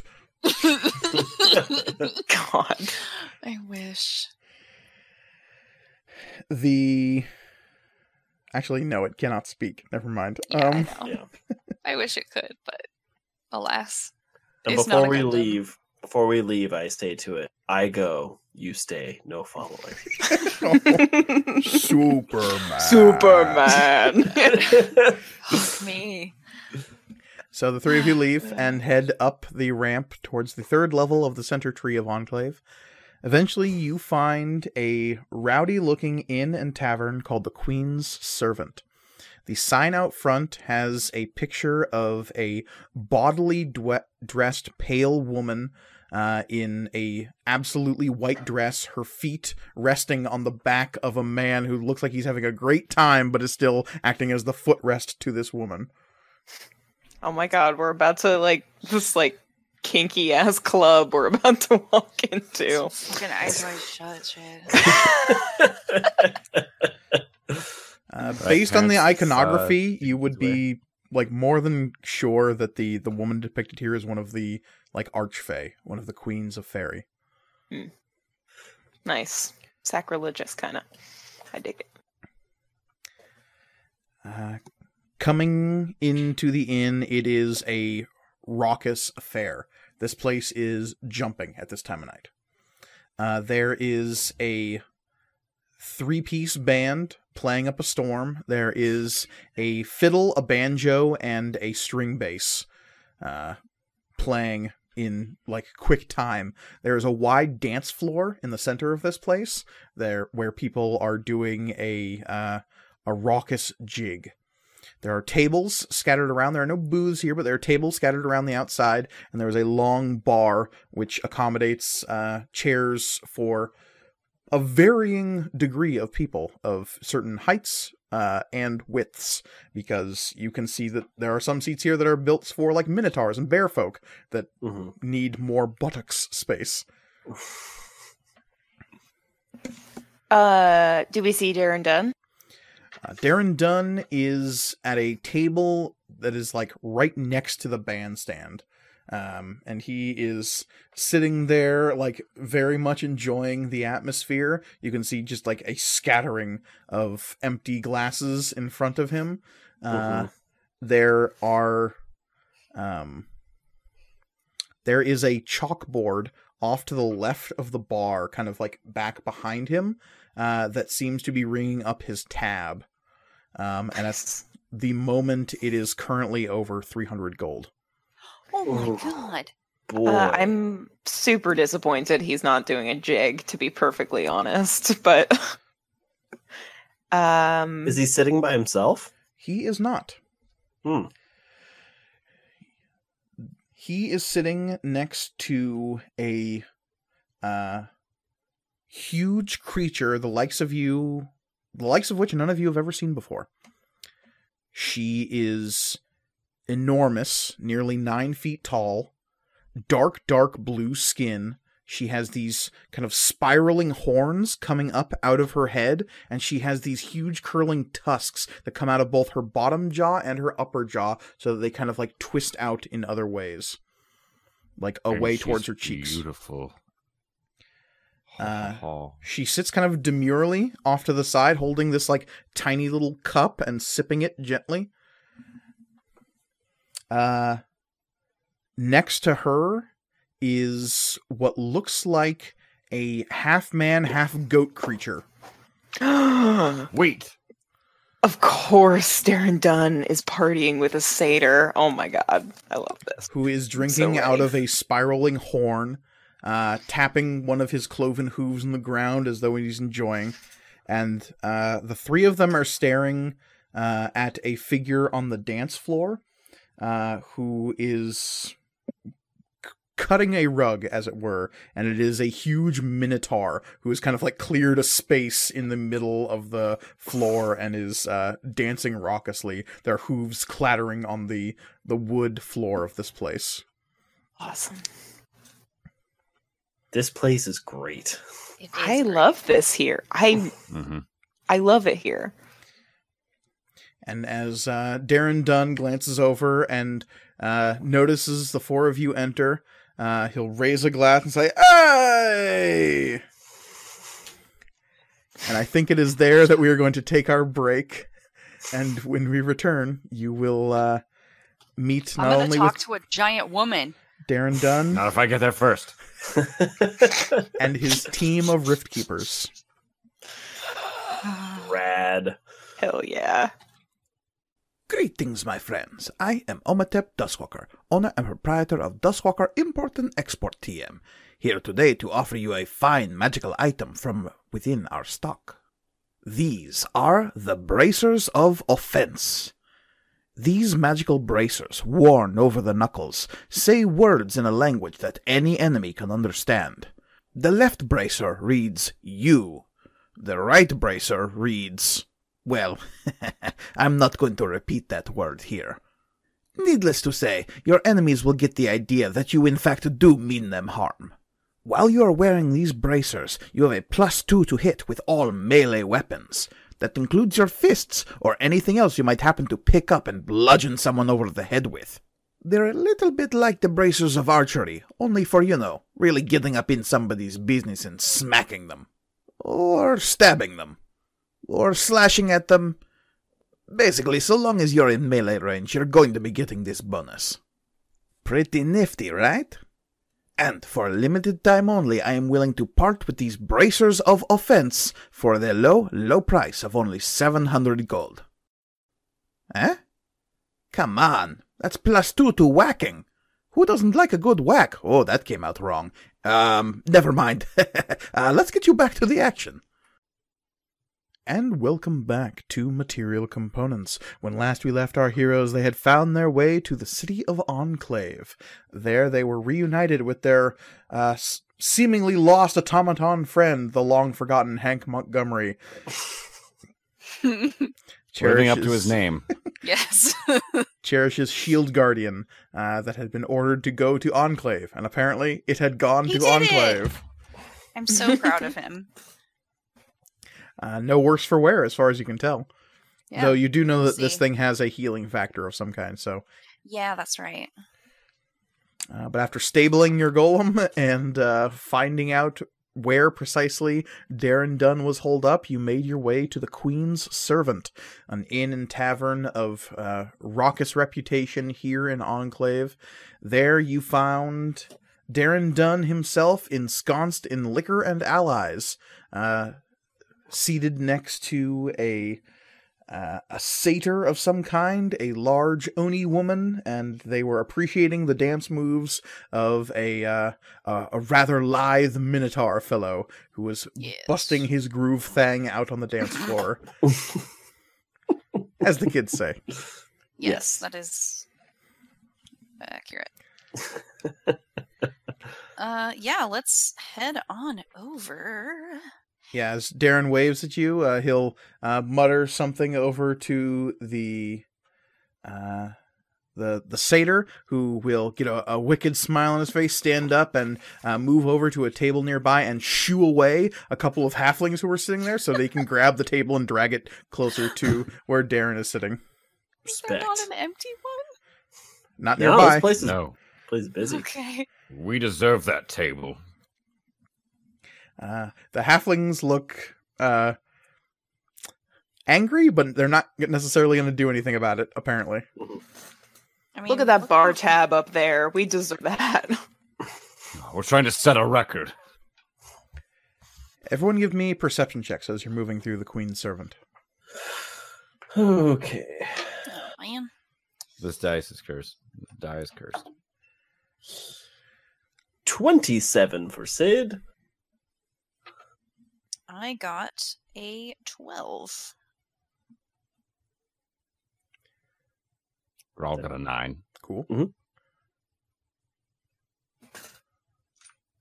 I got an at 20. Nat Oh! 20. Okay. Damn. Uh, what does that make your total? 21. 21. All right. Uh, Sid is the first to see this person. Uh, but Tirza, you definitely. First, you noticed Sid, and then you follow his line of sight, and you see this as well. Uh, Sid, you are stricken by the sight of the most beautiful woman you have ever seen in your entire life. It's Yeah, the Oni lady. You described Yeah, her already. yeah. Clearly. She mhm. is moving to and from tables around, seeming to be like checking in on people. Occasionally, she'll move to the bar and have a conversation with the bartender, but you cannot help but track her progress as she moves across this inn.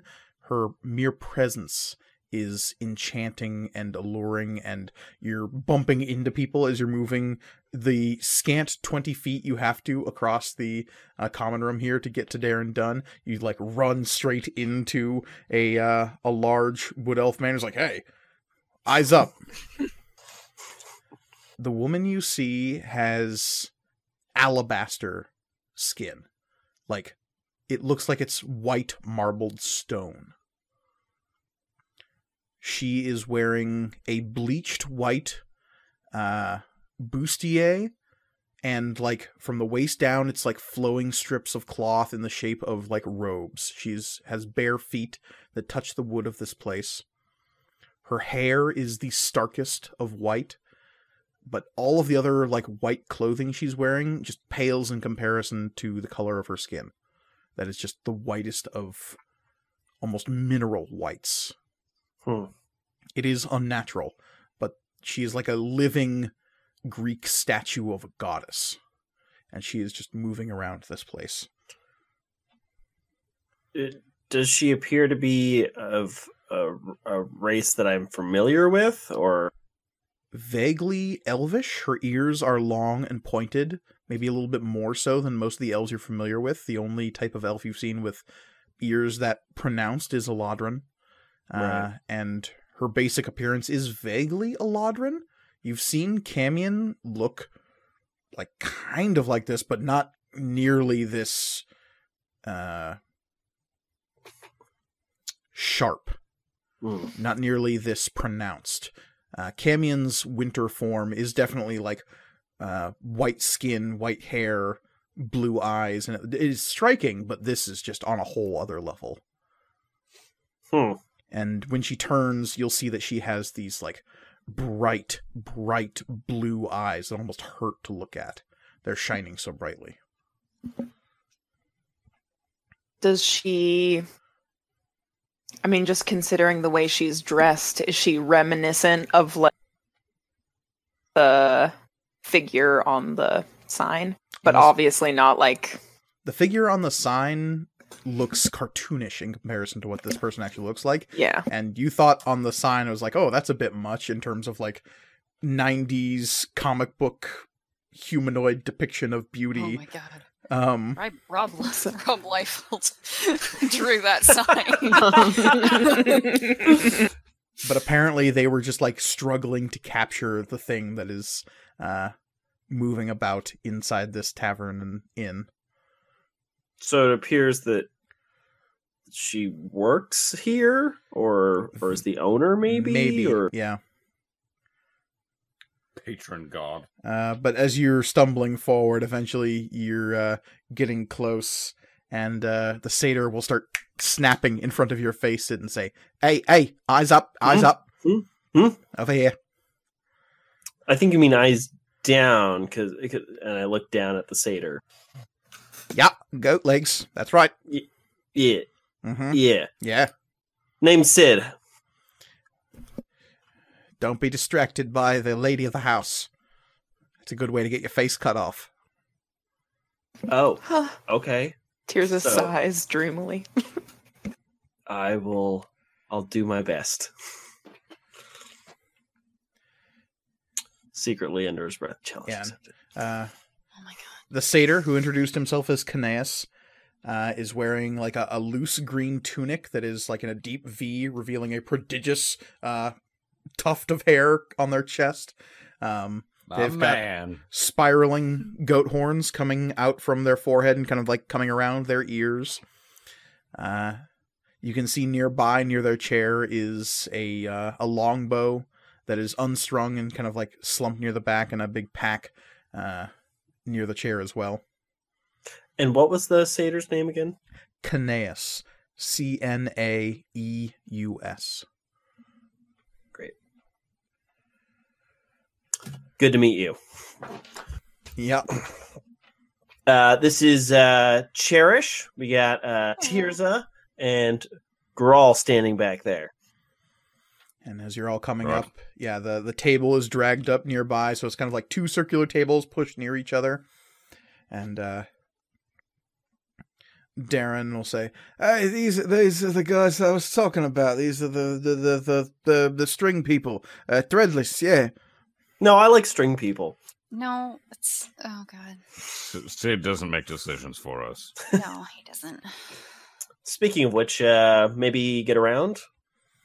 And Darren's like, "Oh yeah," and like raises a hand, and uh, you can see that near the bar there is a, a high elf who is uh, uh, using a series of mage hands to like grab bottles off of uh, tall places on the bar, and like uh, using it looks like a a technique of mage hand you've never seen. Two mage hands at the same time. Ooh, wow. Oh my god. We're in the presence of greatness. Everyone, your. And- wow. and they're using it to mix drinks. That's awesome. Separate from their own that they're using to make a different drink. Yes, correct. Ah, cool. Oh my god. So there's like a floating Yeah, pair of hands too. nearby mixing drinks, and their hands that are also preparing drinks as well. That's Okay, but like the double mage hands is impressive, but like the being able to make two drinks at the same time is the real impressive thing. Yeah. Like, how are you doing that? High elves are just that much better than you. Oh god. God fucking No, damn this, it. this makes sense. This makes I'm a lot of sense. I should be able to figure out double mage hands. Um, Double mage hand. What does it mean? It's as you sit- as you're sitting down, the band is sort of like winding down the song, and there's a, a cheer that goes up as uh, the crowd breaks. The the dancers begin uh, like shaking off and cooling down a little bit. Uh, the strings start warming up again. You can tell that there's another jig coming, but the the Minotaur will see this group kind of coalescing in this corner and start tromping over. Uh, You are uh, sat down, and a, a round of beers is uh, poured for everybody. Um, there is some like very nice lagerish type beer that is being served here. Mm. It is crisp and delicious. Um, does it look like it's being added onto Darren Dunn's tab? It absolutely is. Okay, Oh, good. good. Yeah, just want to make sure. Oh, and I can drink again. And Darren will look at it's like, hey, you all made it. It's fucking great.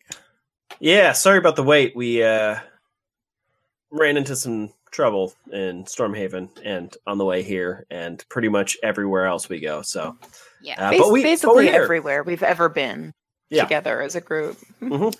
Oh, shit. Should I not have.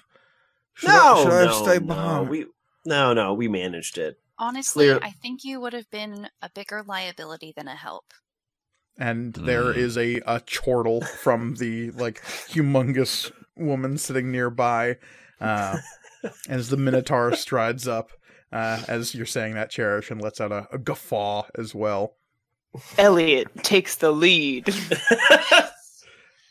I've charmed her already. yes. Step one. uh, Look, if Cherish has a type, it's big and teeth. It's- and darren will kind of like look dejectedly down at his cup and go oh yeah sure yeah yeah as he takes like a big draft from this tankard that he's got. Um, and the Oni woman will uh, bow towards the four of you and say, uh, "Apologies for the rudeness of our compatriot here. I am Etsuko. It is a pleasure to meet the four of you. to oh, and you as well. Mhm. great to meet you. I have heard many things about the Threadless over the last few years. Oh yeah, Oh, here he goes. Don't, don't, Don't. don't stoke his ego. Please don't. You have what have you heard? You have survived a terrible tragedy, all of you. Torn from your homes year after year by some strange expl- extraplanar creature. I would not wish that on anyone. I mean, it it wasn't the best, but honestly, we got through it just fine. I mean, Uh, not all of us got through it just fine.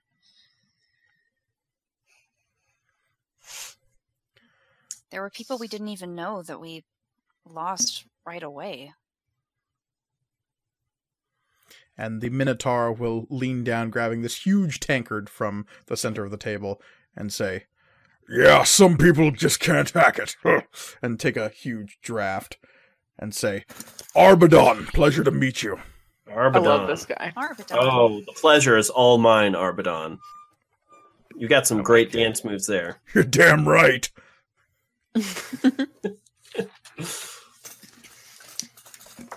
You're a uh, rift keeper as well. Uh, da- ba- ba- ba. Oh. But yeah.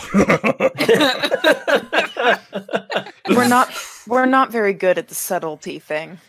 We don't really run into many people who we just have conversations with, so it's, it's sometimes it's hard to remember that not everybody knows all the stuff we know.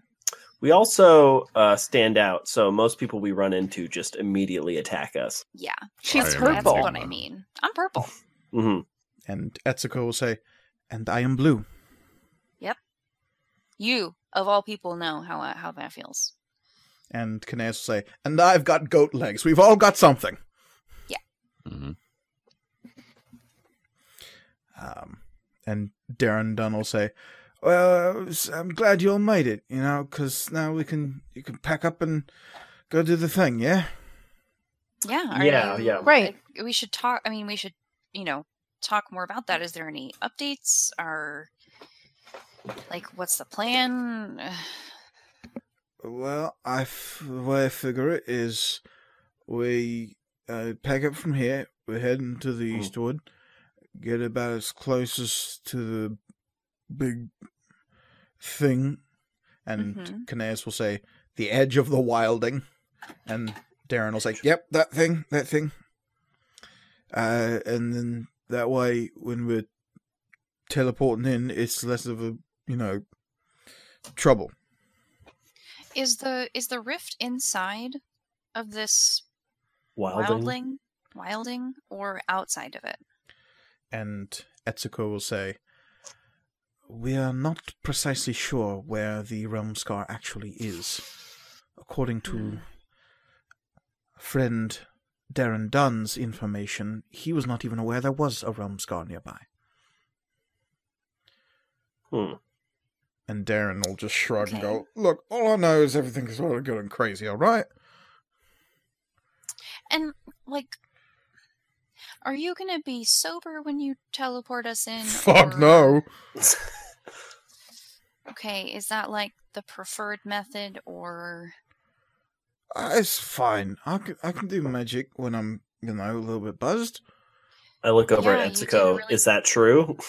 and Etsuko, I mean, he who's just like still this huge, like she stands a head and shoulders above all of you when she's sitting Mm. down, and she's sipping out of this tiny cup, which you see is some kind of liquor of some kind, and she's going to just shrug and say, "I have only known Darren Dunn for four days. I cannot say one way or the other." oh, I mean, he did a pretty spectacular job of doing magic when we were attacked at the grieving worm or whatever that was, the lonely worm.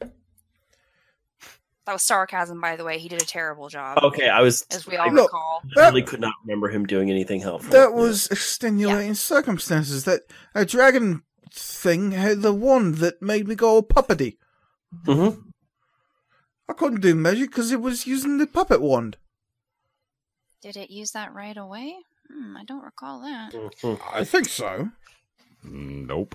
There's Mm-mm. there's No. no. way to tell. Tirza is a way to says tell. I was diplomatically. right there. He didn't. By the way, on our way up here, we ran into a couple of dire chimeras. Um, took them out. There any word from the Eastwood as far as the spreading of the dire plague?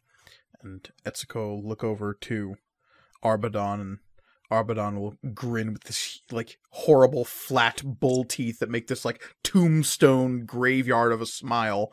Um, you can see that this guy, as opposed to Judah, who is more like lanky, this Minotaur is a beast. It has these huge, broad shoulders. You can see that uh, cut into his the hair of his arms and around his pectorals is like ritualistic scarring in the form of like spiraling and uh, jagged maze patterns all over his body. Fuck yeah. This guy is so cool. God, this is the best B team we've Yeah. ever encountered. Once again, another team way better than us. He's wearing like Yes. a loose skirt of uh, steel and leather, like uh, straps. It's like a, a battle skirt of some kind. But other than Rad. that, he's mostly unadorned. Besides for a a leather like uh, Like a bandolier. kind of bandolier that goes across the shoulders. Yeah. It seems as though it's got hooks and straps for carrying stuff that he's not currently wearing. And he's just shredded. Oh, absolutely jacked. Jacked. Yeah. Beautiful. Beautiful.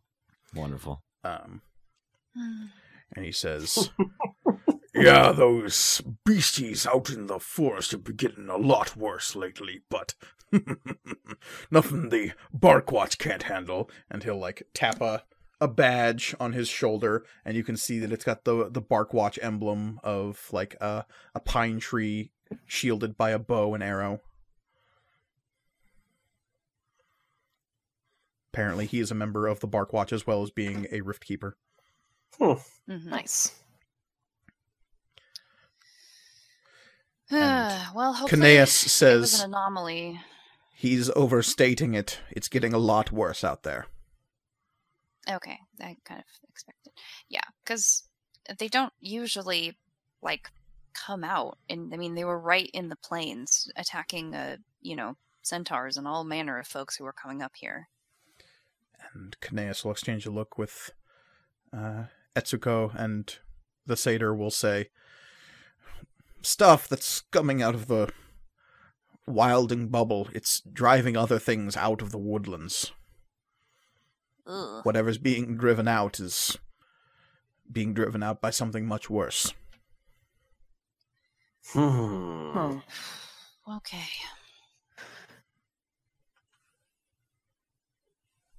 Well, I mean, I I'm not as familiar with the Eastwood as as you guys probably are, but I mean, it's probably not safe to travel at night. Should we head out early tomorrow, or And uh Cnaeus will just shrug and says, It's just as dangerous in the day. But at least then you can see. That's true. I, I can't see anything at all in the dark. We often travel in it, and it's very inconvenient. How are we going to be traveling through the um or what mounts uh do you recommend? And Arbadon will let out another guffaw, say, Just as well not have any mounts unless you're carrying a whole caravan of stuff. No point, really. Okay. Any mount that can move easily through the Eastwoods, moving about as quick as anyone on foot. Yep, that's Hmm. what I thought. what about an automaton? Just kidding. I'm bringing it regardless. So And Etsuko will say, I think our plan is to get as close as we can to the edge of the wilding. Then we have Darren Dunn teleport us to Fair Aimseer, and from there we figure out the exact location of the Realm Scar. all right, sounds like a plan. It'll be nice to see um, actual Rift Keepers at work. Maybe you can Yeah, help we've Cherish. Really, just been sort of winging it the whole time. It's getting much harder to close them. And Is there like a Etsuko's like eyes will go wide, and Arbadon will actually be taken aback a little bit, and Cnaeus will like give you all a big smile, and uh, Arbadon will be the first to speak up and say, "You've you've closed rifts." uh two? Just two. Yeah. Yeah, only two. Oof. What a shame. uh, and he'll like roll his eyes, be like, "Oh, oh shit." Uh, Cnaeus will be like, "I've only ever been present for a scar closing. I've never actually attempted it myself." Wait, have none of you guys ever done it? And Etsuko will go, "No, no, I have personally closed two realm scars myself. Okay. So you know how it works. Yes, So she is as cool as she looks. Okay, okay. okay. exactly. And You're she'll, gonna have to explain it because we just kind of. she'll give a look over to Oh, man. And he'll say, "In theory, we should all know how to do it." Cnaeus will give her a, a like a, a goatish smile, like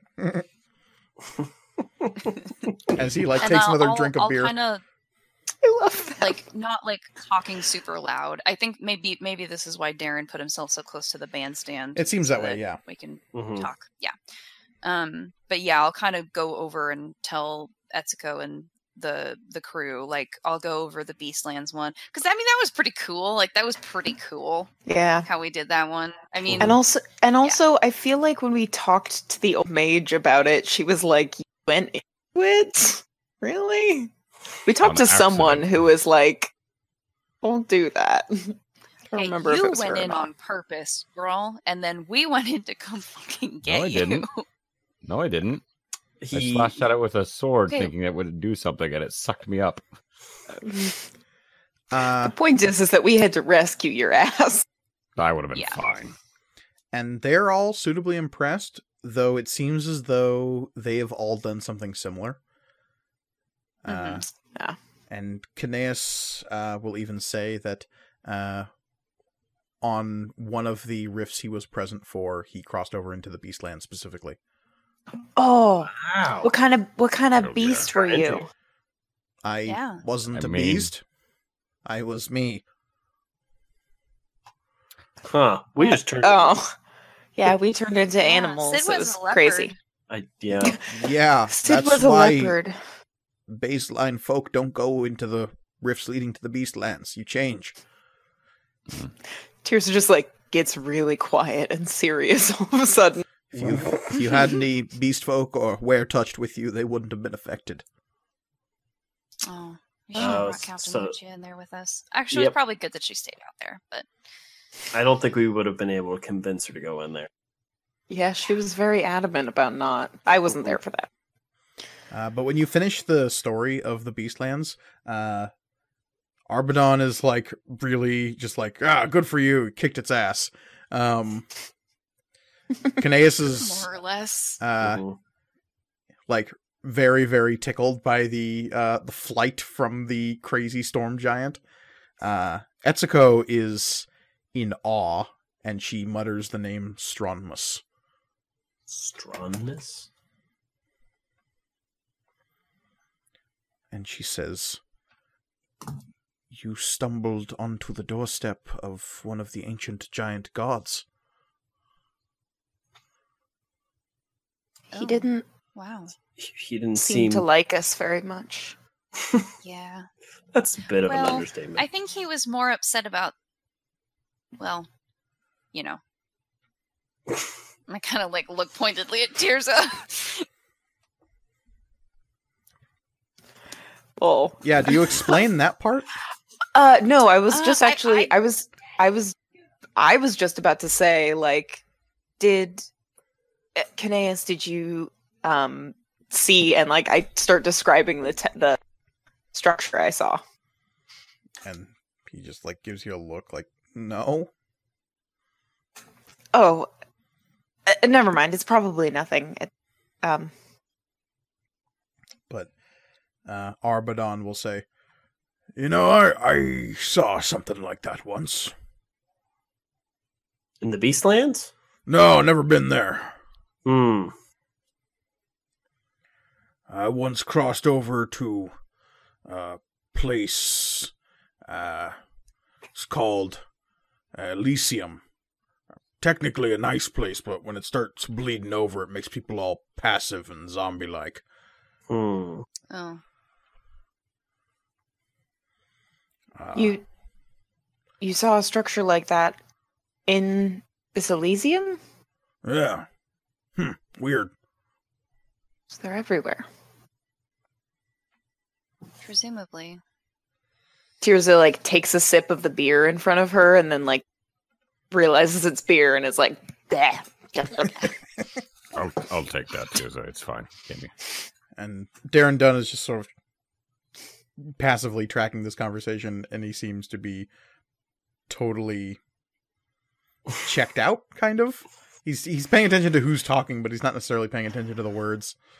Yeah, Yeah. So just normal. And then I guess think- the the the point of telling of cher the point to cherish or telling that story was like illustrating like yeah it was like rel- that was relatively easy compared to the the one in blue or in uh, the dry lands so like Yeah. you know telling both of those stories Uh, vague approximations i'm not sure if i get into the whole jeremiah payne stuff but Like, please don't. I think we just mentioned that there was one. uh, both Arbadon and Etsuko have apparently dealt with rifts to the Hells as well. Not necessarily Stygia, Yeah. but to other layers of the Hells. Uh, and apparently Arbadon enjoyed the shit out of it. Because he got to go Have through all- and kill a devil. Just kill a lot of Yeah. devils, yeah. I mean, yeah we didn't have to go through to do that, but you know, yeah they were there were so many to choose from they were Um, they were everywhere. have you ever been to malbolge Uh, who are you asking? anybody Group. Uh, no, none of them. Or if they have, they don't necessarily know. Uh, because they, yeah, they can't really. yeah They don't necessarily know the differences between There's no layers of hell. signs when you Yeah. go through the rifts. Like, Welcome to. welcome to Malbolge. Uh, the, the, I mean, you can tell get on that. if it's like Cania or Stygia. It's easy to tell because those are like the cold ones. cold, but otherwise, hmm Uh, Etsuko has said that like hers have been uh, a place called Gehenna, which is apparently a place where uh, Yugoloths are from. Um, Mhm. she fought like weird extra dimensional things there. Uh, she has even found her way to Sigil once before. And I don't think any of you know what that is. no, Oh. Uh, she describes it as an endless looping city that is full of doors. Huh. weird. Uh, think I Stormhaven, but like a Mobius strip of Stormhaven. Ooh, hmm And she seems haunted by the experience. Did Grawl not go to a weird Mobius strip place? Not that I would know. Am I thinking of something else? I mean, the Am I thinking archive of a- is near infinite in its construction. I don't know. went Grawl's to- been so many weird places. Mhm. We, um, you saw the Black strange patchwork city of Carcosa. Carcosa. That's maybe what um, I was thinking of, but Yeah, it doesn't. Yeah. yeah. Um, No, I do not think any of you have ever no. seen or even really heard of Sigil before. Nope. Yeah. Um, if the uh, Etsuko will mention that it's called the City of Doors, and that actually sparks something with Cherish. Uh, you have heard like passing references to something called the City of Doors in your like planar research, and it's generally Ah, okay. like talked about as like a hub of planar activity. Interesting.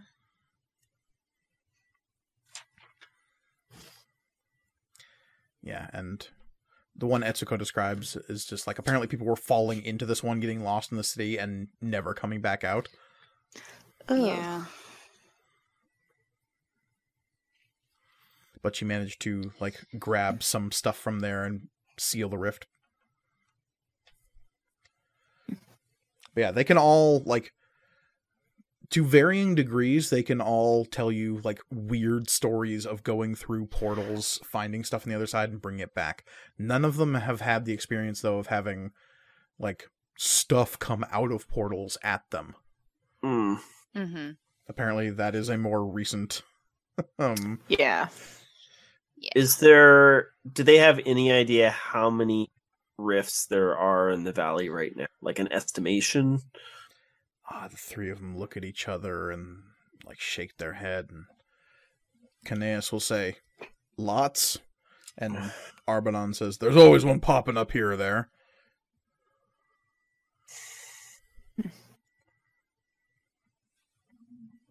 Yeah, I mean the last I mean this was like months ago, right? But like the last time we t- when we talked to the old mage about it originally, there were one, two, five. There were five big Four? ones that she alerted you Mhm. to Five big ones, yeah. Yeah. That's That oh that's right, also five had big ones, but cult just like a- activity around them yeah, that's right. Yeah, I guess I I ask about have you seen this symbol? And I sort of do we have a, a drawing of anything? Of Uh, what of, of the what? the cult The symbol? sim the symbol of the cult. Have you seen any I'm not groups or I'm gonna s- individual? If, if Yeah. anyone thinks about drawing it, I think Cherish is going to vehemently say, "Don't do that." Um, but we can sure describe it. Hmm. The last time I drew that symbol and then got rid of it, I had a dream about being burned alive. Oh yeah, yeah. That's true. Yeah. You describe the symbol in as precise terms as you are able to. Uh, most of them will look nonplussed, uh, except for Arbadon, who will sort of just like be nodding a little bit and say, uh, "Saw something like that once. Actually, the time I went to the Hells, uh, was these weirdos with spiky masks. Uh, except it wasn't three; it was five. Mm-hmm. Uh, we've seen five before from a different source. Great. Killed Great. the shit out of those guys. Weird, Good. That's good. you. weird, like they look, look kind of like Dragonborn, but with like wings and weird tentacle hair. Mm-hmm. Mm-hmm. Mm. hmm. Those are cool Yeah. by the way. Oh. And they're Nasty terrible. folk. And they don't like Darren Dunn. And Darren will go, "Oh, so, sorry, what was that? Who doesn't like me?" You're doing great. I don't great, think bud. that was an Abishai, but Wasn't that wasn't that the weird tentacly thing? Dragon that was trying to puppet him. It was an Abishai that could Look- change colors. Yep. Yeah. oh, oh yeah. Yep.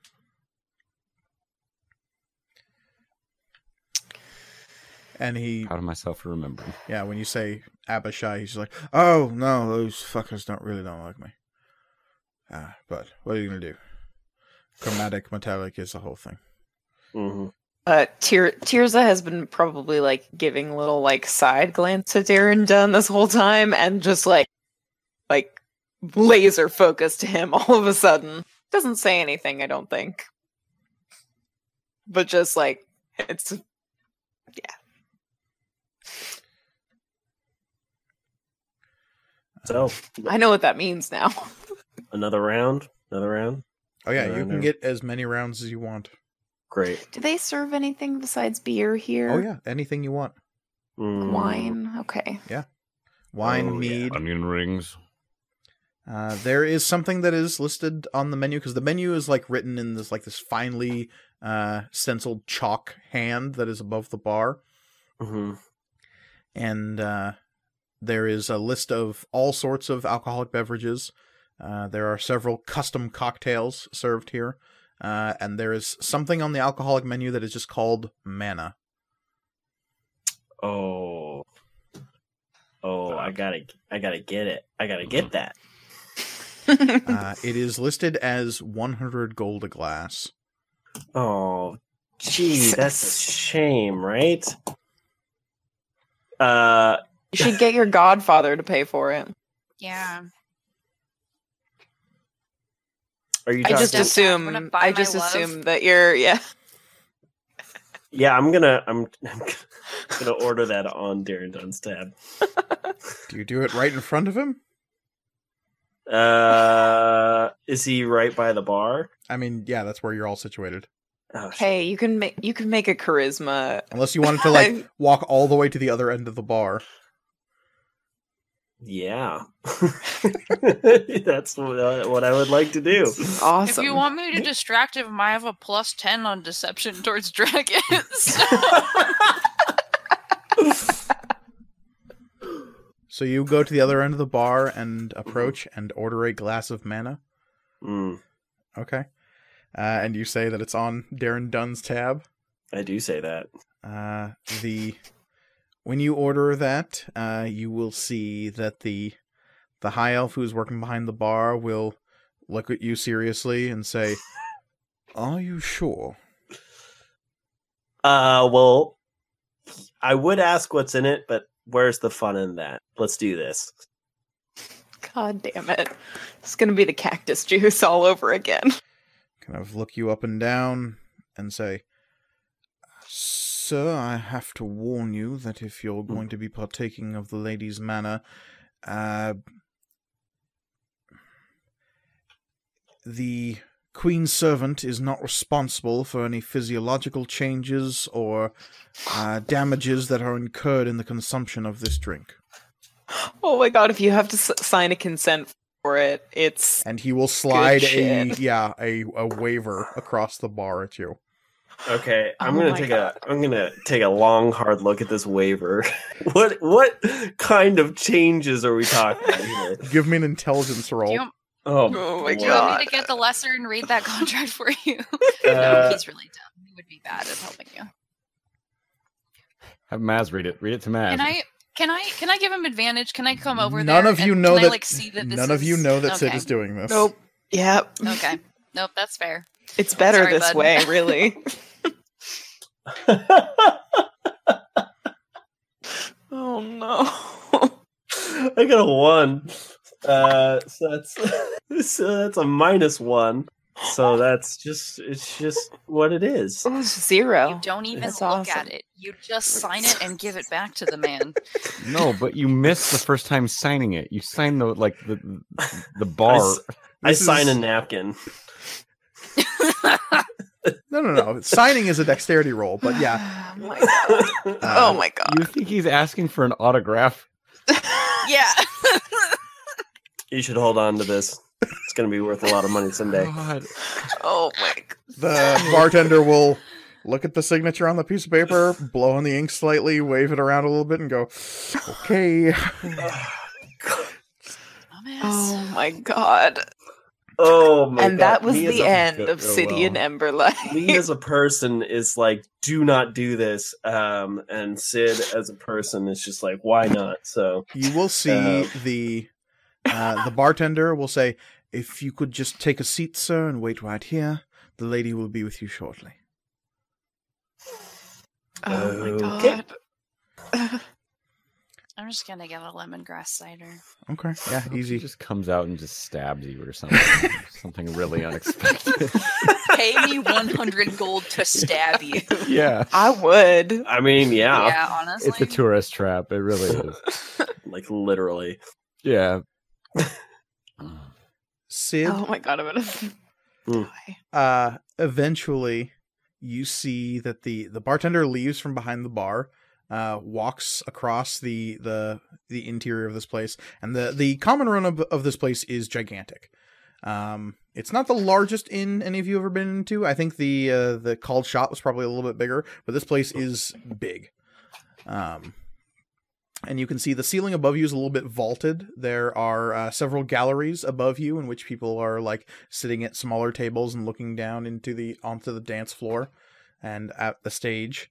Um, the cult shot definitely has more of a casino vibe than this place. This place is more about just like drinking and having a good time. Mhm. Um, a the Eladrin or not the Eladrin, the the high elf bartender will move to uh, the middle of the bar and uh, like towards the center of the the like spirits. There is a silver bell just sitting. He will pick it up and ring it once. And it lets out this like pure chime that fills the bar and a like people will look up from their tables and like look around towards this and you can see like eyes raised and like people look around it's not everybody but there's definitely a few people who know what this means and are turning Mm. to watch i need everyone else to give me perception checks to see if they notice this happening Oh, Oh my god. Yeah, oh, that's Boise, fair. What am I doing? Jeez. Something fun. Uh, God. Oh, man. Cherish is blatantly flirting with Etsuko because I got a one. okay Hey. Fuck Sid. Hey. I also got a one. Oh no. and tears. We're we're tr- we're battling trying to Oh, keep man. Etsuko's attention. Yeah, both lean, No. leans up on the uh, No. each side of her. Oh my god. No, what's happening right now is Cherish is obviously beating Grawl at the flirt game because uh, Grawl doesn't know how to do that at all. So he's just muttering to himself and just like, "It's fine, fine, it's fine. I know lots of lots of pretty individuals. The sheriff of Blue Gulch and the, the cat lady really liked me a lot. That was pretty cool. um, and Etsuko, Tirza got a whopping six. Right, So okay, also so yeah, fuck none, Sid. none of you. Wow. no one gives a shit. Wow. About Sid. Oh, Boise. We love you, dude. Uh, Tirza, you're I mean, having this a what very when you don't get enough attention. engaging conversation with uh, Arbadon, who is describing a uh, a tribe of Yuan Ti who live uh, not far from here uh, that you were unaware existed. oh, that is fascinating. How does the cloak feel about that? Um, the cloak is very interested. Uh, yeah, Yeah. Sadagar is like, oh, interesting. Um, but uh, Huh, Arbadon is apparently like super knowledgeable about just like the different peoples of the Eastwood. That's awesome. Yeah, Tyr rapt attention. Uh, Cnaeus is getting up from the table and leaving, though no one is really paying any attention. Uh, he is definitely aware of what's happening and is going to watch. Um, Uh, so also awesome. fuck Sid. That tracks. uh, Darren Dunn is sort of like amusedly watching the attempts at flirting with uh, Etsuko because Etsuko is like definitely like responding pleasantly to any conversation, but is not laying down any rhythm for you, uh, Cherish or Oh, Grawl. she's just nice. Oh, Oh, Grawl gave up a long time ago. after that silver bell peals out, there is a long moment, Sid, as you're like looking around and seeing all, like the attention of multiple people getting towards you, and you can see coming from upstairs is the that alabaster lady you saw before, striding Mhm. down, her eyes that shining, brilliant winter blue. uh, her bare feet brushing out from the like frayed edges of her long robish skirt, touching each step as they come down. Uh, just seeing her walk is entrancing. And she will walk straight towards you. Get it? Oh. uh, people at your section of the bar will part like the Red Sea and just like they leave three or four seats to either side of you empty on the bar. Uh, almost without even really thinking about it. Some people are getting out of the way intentionally, some people are getting out of the way without even really realizing they are. But suddenly you are alone at this section of the bar as this lady approaches. Okay then. She will give you a sharp porcelain smile. And she will say, Sidian Emberlight. That is correct. And as she says your name, I need you to give me a wisdom saving throw. Okay. Faye. Uh, wisdom saving throw. I think that's. Let's see, that's a plus. What's my wisdom saving throw? Uh, dirty twenty. Cool. Son of a No, that's still a failure. Um, oh God. cool. Good. God. Yep. Just wanted to make sure. yeah, it was a DC 23. Um, oh God. I I- literally I- could not have passed it. oh, natural 20 is still a natural 20. Yeah, I Um, guess that's true. Uh, but you, as she says your name, you feel just like this ripple run down your spine, as though Mhm. she has like is touching you, but she, all she did was say your name. But you feel like this caress run down your vertebrae. To be fair, Sid Emberlight are my two favorite words in the entire common language. Oh, How do I globally? you mute deserve everything that's hap- coming to you. Oh God! So what am I doing? All right. and she will look at you, her eyes just like boring into your soul as she's Mhm. looking right at you with just this really, really intimate smile. She will sit down next to you and she will say, and like extend a hand kind of gently as though like expecting you to take it. Uh, yeah. I do that. And it's kind of like a courtly thing. Like you, you take her hand and you're expected to like brush your lips on her knuckles. You've learned this sort of thing at the Bards Guild. Oh, sure. hmm And she will say, It is a pleasure to meet you, City Sidian Emberlight. The pleasure's all mine. Yes, it is.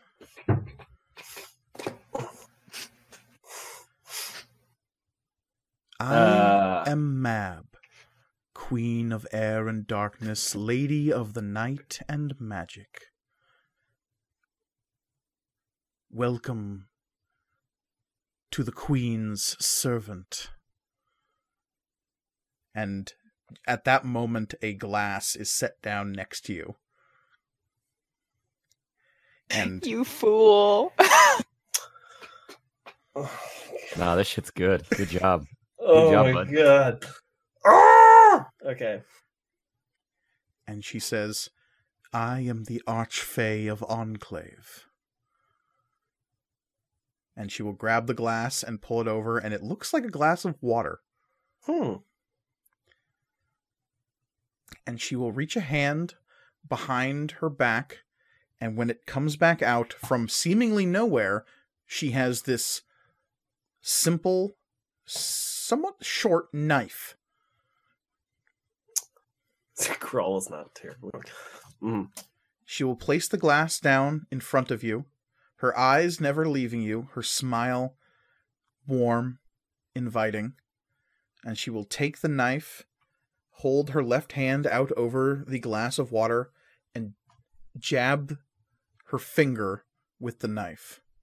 She will then squeeze until a single drop of blood falls into the water. And It will hit the water, and suddenly little flecks of ice begin forming inside the drink. But you see the, the blood sort of diffuse and swirl weirdly, making snowflake patterns of red on crystalline white. And she will say, A gift freely given. Um, and Mike, I assume I'm feeling compelled to take it at this point. You did sign a contract. Paid a hundred gold. You did pay a hundred gold, Well, Yep. somebody somebody did. Um, and you did fail the saving throw. oh, so much so. Yes. So, while you are not Drink up, baby. you while you are not compelled per se, no one is like puppeting you into doing this. It seems like the best idea in the world, and the whole Yeah. purpose of your coming here is focusing down on what is inside that glass. I mean, you know, God, Sid is such an idiot. So, um, yeah, Sit, babe. he's gonna bottoms up. You can rip it and sip it. Ah. And as you like take the glass, Hmm. you drink. I Sip or swig? It's an important question. I guess that's yeah. My better question is: Take- Are you just downing it, or are you Like a shot. taking how eight, well how how big is it? uh, maybe eight ounces? It's like a little snifter of it, or Like it is half a Capri Sun. Pretty soon. you've Well- been training for this your whole life. Let's go. Oh my god. oh god, This can only end well, really. it's gonna. Uh... okay. I regret having such a stupid fucking character. Um, gonna, he's gonna drink. I mean, I, Sip or uh, swig, Sid. Sip or he's- swig. He's gonna take it. He's gonna take a sip. He wants to get a taste of it. Okay. Um, yeah. And Those as as the liquid touches your lips, Stormpierce will say, "I don't know if this is okay. Too late." You could have chimed in way earlier, Stormpiercer.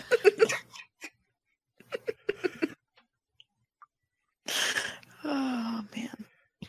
and the Queen of Air and Darkness will watch with a smile on her face as you sip, and as soon as the liquid passes your lips, it is shockingly cold. Hmm.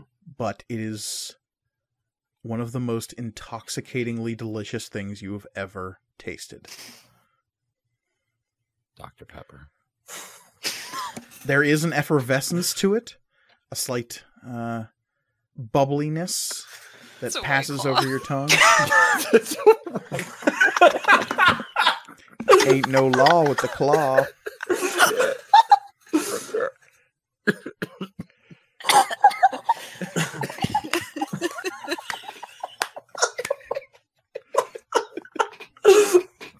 Now we know why they're so popular. Mm. oh, No, that still doesn't explain it to me, but I can't believe that's the joke that got me. so yeah, as soon as you start drinking, you suddenly need more.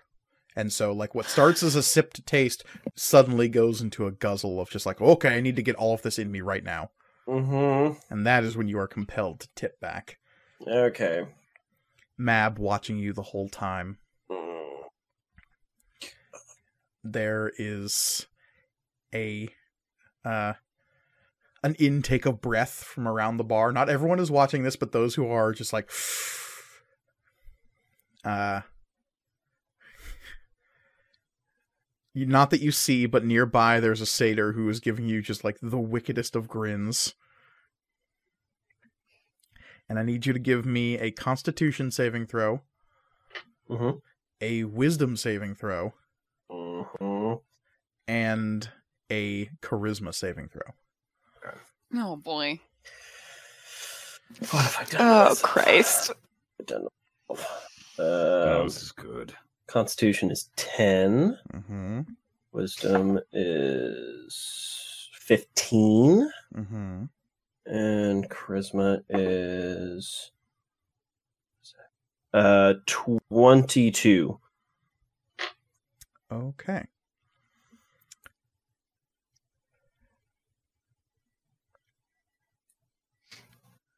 So it takes about a half hour before all of you realize that Sid isn't in the bar anymore. Mm-hmm. Ooh. God damn it. Later, you will ask Peacocking by now. when you start like getting worried. Uh, Cnaeus, who has come back to the table at this point, will say, "He's having the time of his life. I wouldn't worry about it." Wh- Um, What do you mean? Ah, and he'll point over at the archfey who is making her rounds around the bar, and she'll say, "Don't stare, but the white lady over there, Yes. that's Mab, Queen of Air and Darkness, Lady of Night and Magic, Archfey of Enclave." And our boy Sid. and she's just Oh, yeah, that's what they do. They just walk around. They're not like gods. They make themselves known. Our boy Sid just drank a drop of her blood. I'm sorry, what? Mm, I'm That's how you get diseases and stuff. And But- Darren Dunn will like sit up and go, What? And look over and it's like, Son of a bitch, as he looks over at his tab. Where did you go? That's what he's upset about. Wa- Was it really sobering for him? He's definitely just like a little bit more alert and just like, Son of a bitch, as his tab has gone up by a hundred. Like Lucidian hasn't run up his tab before. Not by that much in one go. This is a record of sorts. Okay, well, where where is he? and uh Cnaeus will like have this really big smile as though this is just like the funniest thing in the world to him um and say with a shrug don't know off doing the queen's business probably oh nothing that'll get him killed though oh my god. what? Imbecile. Complete and utter fool. Possibly the dumbest person alive. I don't know how he can survive without a brain. It's really incredible. but look if he survives until dawn he'll be fine If he survives until dawn, like there is Almost nobody dies. He'll die. almost nobody dies Almost. So he could just be wandering in the Eastwood, drunk and fey drunk right now. oh he's definitely doing that Oh my god. Oh Get in touch with his wild side. Hell yeah, brother. That's what the mana does. Puts you somewhere the queen needs you until dawn. Then it brings you back.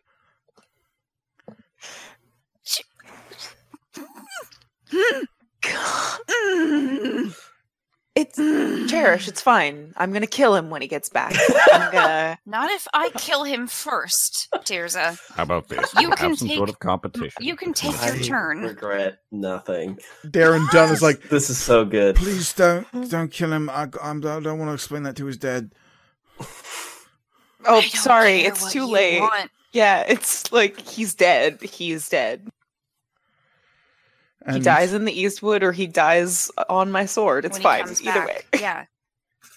af- as Cnaeus is explaining this, uh, Etsuko is just like hand on her forehead, just like, oh my god, these are the threadless. Um, No. No. This is the valley's Sid? only hope. that is that is the famous city in Emberlight. That's the famous city in Numberlight. Ah, It's like, do we have to watch him every minute of the day? the answer apparently is yes. I bet this sort of thing never made it into the play. Oh, Uh, no, this oh, is probably oh, most for of the sure play. it didn't. Once the Oh situation no, is all properly of those, all of those situations got pushed onto Grawl. Arbadon uh, lets out a bellicose laughter and say, "He'll be fine." I'm not. I'm not saying it's right, Grawl, but like that's what they would have done. It's messed up. Oh. And uh, Maz, in your mind, Cherish will say, "Oh, good. Now the fool will be a slave to the Fae. Excellent." Um. Also, uh, Mike, really quick. Mhm. Does Mab was Mab on the list of uh people that Puck told me about? Uh, not Mab, but he did mention the Queen of Air and Darkness. Did do I remember what? That was one of the ones I didn't write down. Uh, that's because I, I will do it abstracted right the now. back half of the list. Uh, Yeah. 'cause, yeah. At a certain point, it was just like he listed a bunch of archfey uh, in quick succession, and you didn't necessarily catch them all. So, uh, the ones that you wrote down are the ones you remember properly. And then for every time you run into an archfey, what I'm going to need you to do is roll me an intelligence saving throw to see if you remember the quick list that Puck rattled off. You know what? That's okay. This is our game in the Eastwood. Great. Just between me and you, Olivia, this is the game we're now playing. Is Oh God. which archfey Which are archfey does does Tirza remember? Which archfey want to kill her? Good, good. I love it. Oh, booyah! That's twenty four. Ooh. and you remember the words of Robin Goodfellow as he said, "Uh, "The Queen of Air and Darkness is not really involved in these sorts of things." Okay, okay.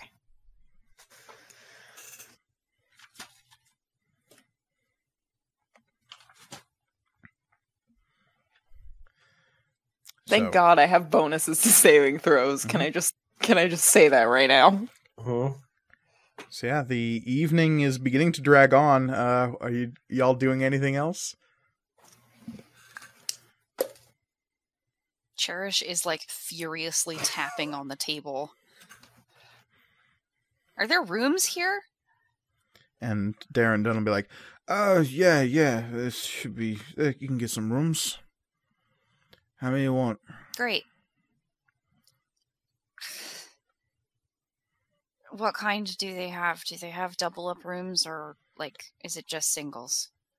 I mean, sure, the ladies, you could double up in a room if she's into that sort of thing. Um, you, they've got the single rooms if you you could do that as well. Yeah. What are you talking?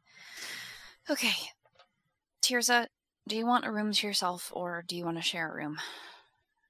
It doesn't matter to me. I'll take a single. Okay.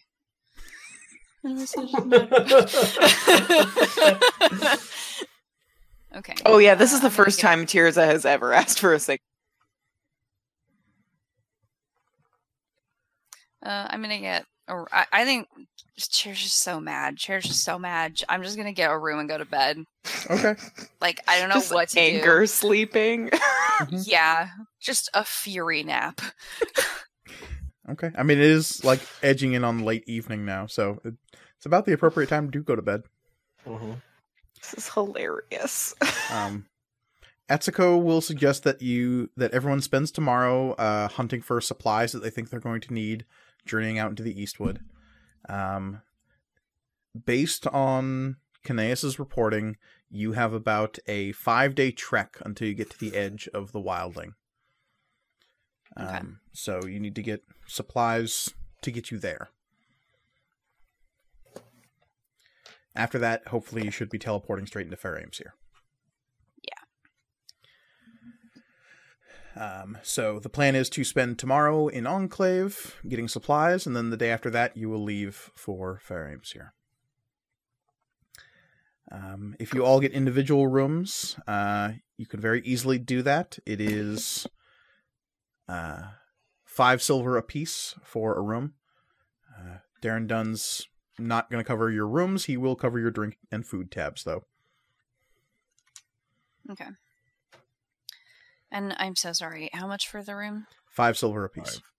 Five silver. Okay. If you put down a gold, you can pay for the first for the next two nights in advance. Okay, that's what I'm gonna do. Done. Yeah, same. So Cherish goes straight to bed. Grawl, Tirza, up to anything? Um, I think Tirza stays downstairs and like, chats with people, and also again just gives like the weird side eye to Darren Dunn. Okay. Don't know if he notices because like why would he? But basically trying to figure out like this fu- this fucking guy really that's a fucking dragon. Uh, okay. Grawl, what are you up to? Um, Grawl, how how first off, how like is it discernible? Kind of like the age of this group. Um, it's Other, tough I mean, to like Darren read. Dunn, obviously not. Yeah, Darren Dunn is always like read as a like excessively hard living early 40s to a, a shockingly spry 70s. Um, Mhm. Uh, Oaks, man. and he does appear half elvish in nature, um, except for his weird silver eyes. Uh, Yeah. Arbadon, I don't know how much experience you've had with Minotaurs. He does look Mhm. kind of like middle agey, uh, probably in his like mid thirties. Um, though for a Minotaur, they tend to like age a lot quicker than most humanoids. Yeah. A lot of the bestial folk will like mature at a lot younger of an age. So in all likelihood, he's probably somewhere in his like twenties. But for a Minotaur, that's like mid thirties. Okay. Uh, Cnaeus is damn near impossible to tell. Um, he looks sprightly and young as far as you can tell, but the way he talks and the way he like composes himself is like a much older person. Uh, Etsuko seems very young. Uh, she is like no older than her like early twenties. Oh, okay.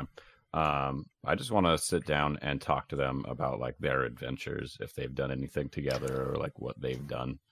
Yeah, I'll Um, definitely get in on that combo. Yeah, I just kind of want to see what other people are up to, um, especially other um, rift keepers.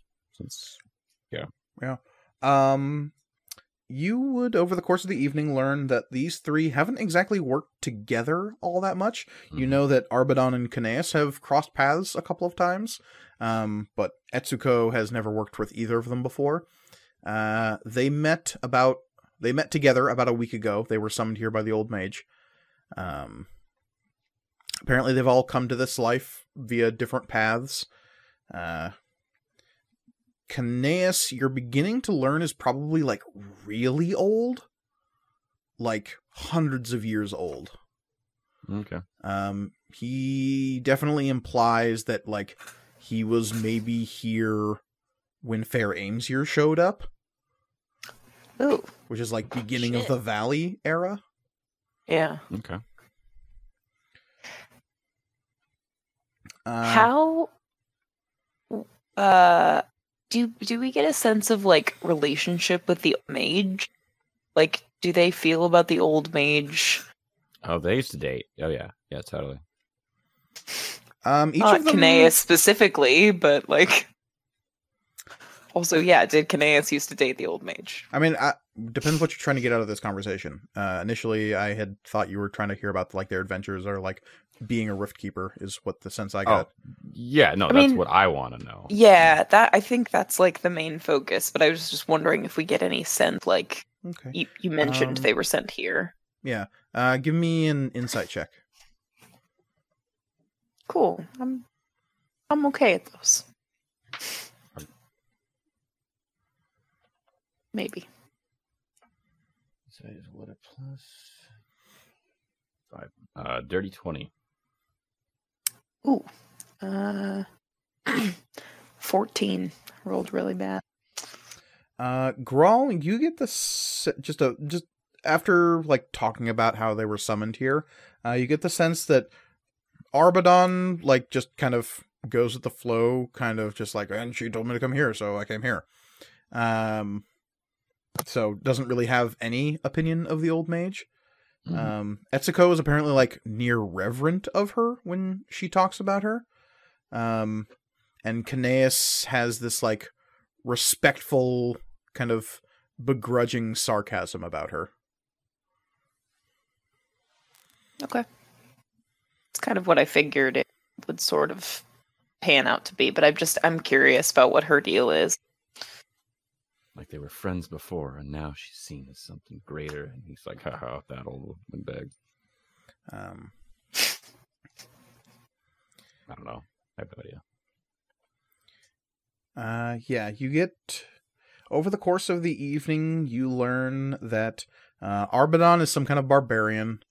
Um, he talks about like going into wild, frenzied rages.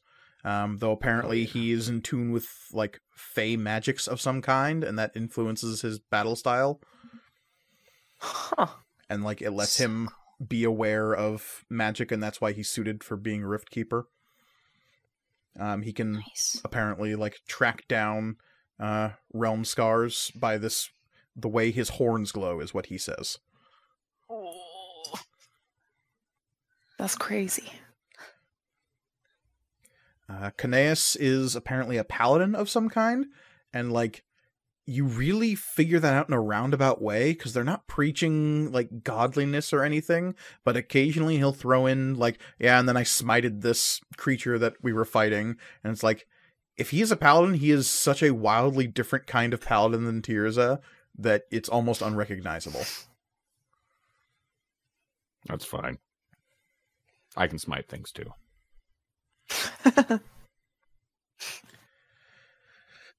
uh, and you don't really get a good read on Etsuko. She really like she'll always respond politely to any questions asked directly to her, but she's not really forthcoming about her background all that much. Uh, you learn that she you get the impression that she definitely has had like upsetting interplanar experiences and it's sort of what brought her into this life, but she doesn't really want to talk about it. That's fine. That's fair. Mysterious past. Oh, the more alluring. Uh, you eventually learn that she is a uh, a warlock of some type. Damn You it. guys have so much in common. Reed pulls ahead. Um, Interesting. yeah, she'll refer to uh, some kind of entity uh, that's she just calls uh, the Gloam Weaver. This is apparently where she gets her magic from. Hmm.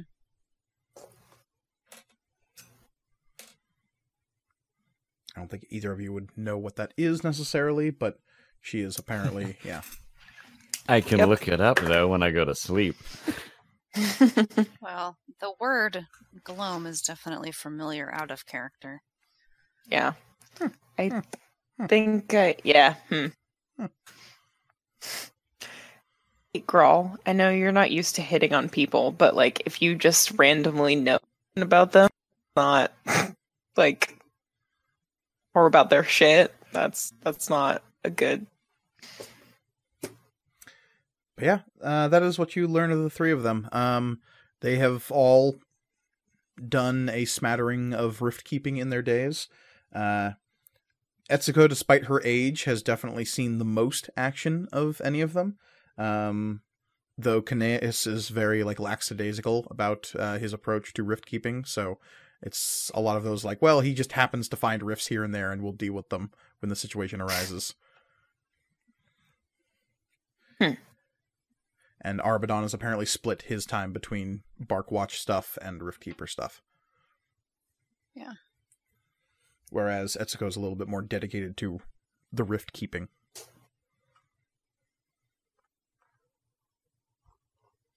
Awesome. So yeah, over the course of the evening, that is what you learn.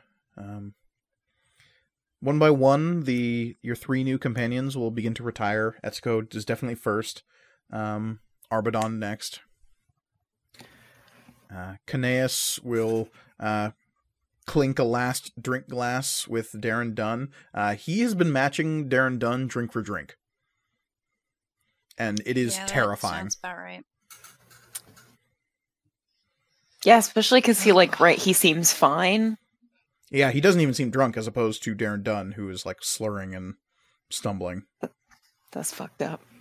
Satyrs, yo. Yeah. Oh yeah, yeah. Uh, oh my god, is he a paladin of Dionysus? Because I'll die. I'll die, Mike. Um, Mike, I'll die. Why I want to be that. I want to go to there. um, maybe he's a paladin of Bacchus. Um, god of parties. Um, Oh my god. uh, in fact, you would actually hear him saying salutes to Bacchus every now and again as like part of his drinking salutes. So yeah, you would confirm that he is a paladin of revels. Fuck yeah. Fuck. He also a, a big supporter of local theaters. Yes. Perfect. He's the perfect character. You've done it, Mike. You've yeah, you've created him. Crack the code. Perfect character. Yeah. Uh, but eventually, Cnaeus will head off to bed as well. Um, I don't know which of the last of you is the one to leave Darren Dunn by his lonesome down here. I I probably leave somewhere after Etsuko, to be honest. Okay.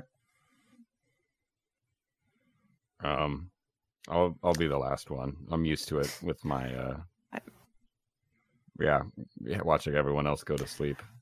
I am not a paladin of parties. Um, so yeah, eventually it's just uh, you, Cnaeus, and Darren Dunn, and Cnaeus will like clink one last glass and go, "All right, well, unlike some of you, this old goat needs some sleep," and like down the glass and go off to bed. Uh, when it's just you and Darren Dunn, uh, the it's very very late in the evening now. Uh, the music is definitely less raucous as like more and more people are filtering either away from this place or upstairs to their rooms. Um, at a certain point, the the lady of the house will go upstairs and vanish, uh, and not return. This is sometime uh, a little after midnight. Um, as the place is winding down, the band is packing up and leaving, so it's just like people talking amongst themselves and just like generally settling into that kind of like mid to late night muzzy groove of uh, a later bar. Um, and Closing time is playing in the background. it's not closing time per se. You're actually not sure if this place closes, but it's definitely less rowdy. Uh, you can see that the bartender is actually swapping out for another employee. Uh, there is a, a furbolg who comes in um, and begins tending bar. Uh, and yeah, eventually it's just you and Darren Dunn, and at that point, Darren Dunn will sort of just like lean back in his chair and look over at you, Grawl, and say, "So, how are the kids holding up?" Um, well, Real good. disappeared, So Real, like sure real good. Fine. Yeah, no, I, I heard about that because he he charged a bunch of money to my fucking. Look, I'm not made of platinum, all right. I've got I've got a big good chunk of coin, but jeez. I made platinum. Hmm. the words you use, Mike. Um, He's got platinum coins. mhm, Yeah. mhm. I mean, we already Cool. know he's a silver dragon. Sure. Yep. Okay, Sure. well, we think Um, he's a silver dragon. Um, cherished would be probably doing better. Having issues with bounties on her head. What? Soul. But Or head. Either one. Yeah. What, do you mean? Oh, did we not tell? Did, did we not tell you this? feel like this is old news. Uh, It's new to me. Um, well, uh, there is a bounty out on Cherish, and her soul, I guess so. yeah, that sounds about right. Um, to be Shit. returned to hell, one of the hells. Yeah, Fuck, seriously? yep, really, really.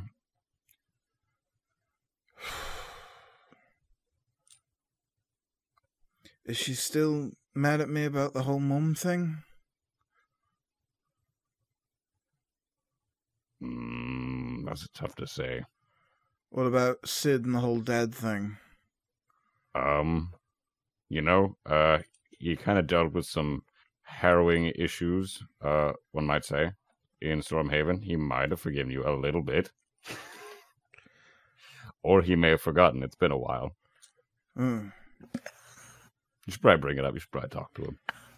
I don't want to bring it up if he's just gonna get mad again. I don't feel like. You never know. He could be really happy this time. I don't think that's what's gonna happen, but alright. Uh, Um, but everyone's, uh, like, doing okay, I guess. I guess, yeah. Alright. Because, yeah, I know if I was worried about the young'uns. You, you've I got mean, they're good. all emotionally distraught, yes. Well, yeah. Who hadn't? Uh, what about you, Grawl? How are you doing? How are you hanging in there? I know the the bulwark thing was Um, a right piece of nasty business. Right. Uh, that reared its ugly head slightly via lightning and angels. Angel, sorry. Fuck. Yeah. Was it the Magooba thingy? Mag- yeah. Uh, Maglublu- Magrubaloo. Magoobaloo? Magrubaloo, yes. Uh, That's his name. I know he's watching me right now. I hope he likes the insult. Mag- Magoobaloo. Yeah. he, he sent an angel to to to off you or something. Um, well, uh, in an attempt to uh, defeat one of my greatest enemies, um, a very tiny man, very smart tiny man, um, he tried to hit me with lightning. Uh, Sid turned into lightning and hit me himself. Ho- hold on. Uh, wait, the, the tiny man tried to hit you with lightning. no, they- no, Magluba, M- Magluba dude. Oh, yeah. All right. Yeah, Tried to hit you with lightning. Um, right. Red lightning. Sid turned into blue lightning, ran faster than the lightning, Sid turned into. tackled me. Ho- hold turned on. into Hold, lightning. hold, hold, hold. This is not the alcohol. This is hundred percent real. Got it. S- y- y- Yep. Sid, turned into Sonic the Hedgehog. your Sid turned into lightning. He, he turned into lightning. Huh. Is that a family thing? Not that I'm aware of. I've never seen my Sid turn into any lightning before. To be fair, I'm not with him all the time, so who I don't know what he's doing in the Mhm. bathroom or anything. So, Fair um, enough. You made the bathroom joke before I could have. Your wit is very sharp. uh, I don't know about that. Um, but uh, no, I don't think he's uh turned into lightning, as far as I know. Um, Uh, yeah, and then uh, in retaliation for not hitting me with his lightning, he sent an angel decked out in chains, which I promptly dispatched. He Oh. really didn't touch me much at all. I, nary a scratch, really. oh, good for you. Angels are tough bastards sometimes. Not for me, really. Sure. Uh, and how's the whole um Dreamlands thing going? Um, I have helpers now. So I'm Oh. assembling a team. Because you're not bringing the others in there again, yeah? Hell no. Don't need you sleeping for a week or anything. No. Would have been fine had they just let me do my thing, but that's okay. Oh, all right. We missed you, by the way. When? The the whole adventure. We got kind of used to having you around. Oh. well, that's. Uh, cannot say anyone's really have. Well, that's that's a first. Thank you. I think Grawl. Thank you. Mhm. Uh, Are, are you going to stay down here tonight? or- yeah, yeah. Um, All right. I don't really sleep all that much anymore. Uh, Yeah. Uh, well, it's tough in beds. It's too soft. Uh, one more uh, before you. Uh, why was oh, why was Tears was looking at me all fucking night? Do you have any idea what that's about? Did you have something to say, Olivia? You're making some hand motions. No, I'm good. No. Oh, um, I don't know. She thinks you're some sort of dragon or whatever, but obviously you. And he's like he's Yeah. he's choking on nothing as he's just like staring at the table, wide eyed, going, "Oh, is that what she thinks?" Hmm. I don't know. She's from a cult. She, yeah. Yep. Who knows? That's probably it. Okay, now I want to say something. I'm the fucking one who figured it out. I know. I know. Character out of character. Actually, Yeah. Olivia is the first one who figured it out. Yeah. Uh, oh, and that's what she thinks, and she's told you this. Then, uh, she she t- she told anybody else? I I, didn't. n- no. I mean, like we could. Sid could be a a bear. We we like we don't know that. Oh, probably know, not. you I mean, we, I don't know. He might be a bear when he comes back. We don't know. Um, but it doesn't happen that much. Um, mostly it's donkeys. Uh, but Hmm. Grawl will avoid making the the the joke about Sid being an ass. so it's just you and Tirza then who know about the dragon thing. I'm.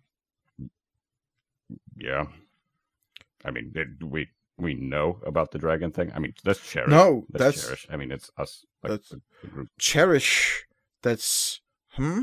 What does Cherish think about the dragon I thing? mean, we had this. We I I don't know. I mean, Grawl, I need you to be straight with me, man. Does Cherish think I'm a dragon? Maybe Fuck. is this bad if you were a dragon? Hypothetically speaking, because we both know that you are not. Right, right, a yeah. Dragon. Why would you say the wink? Um. It's because it's an audio format. ah, Mike. got it. Uh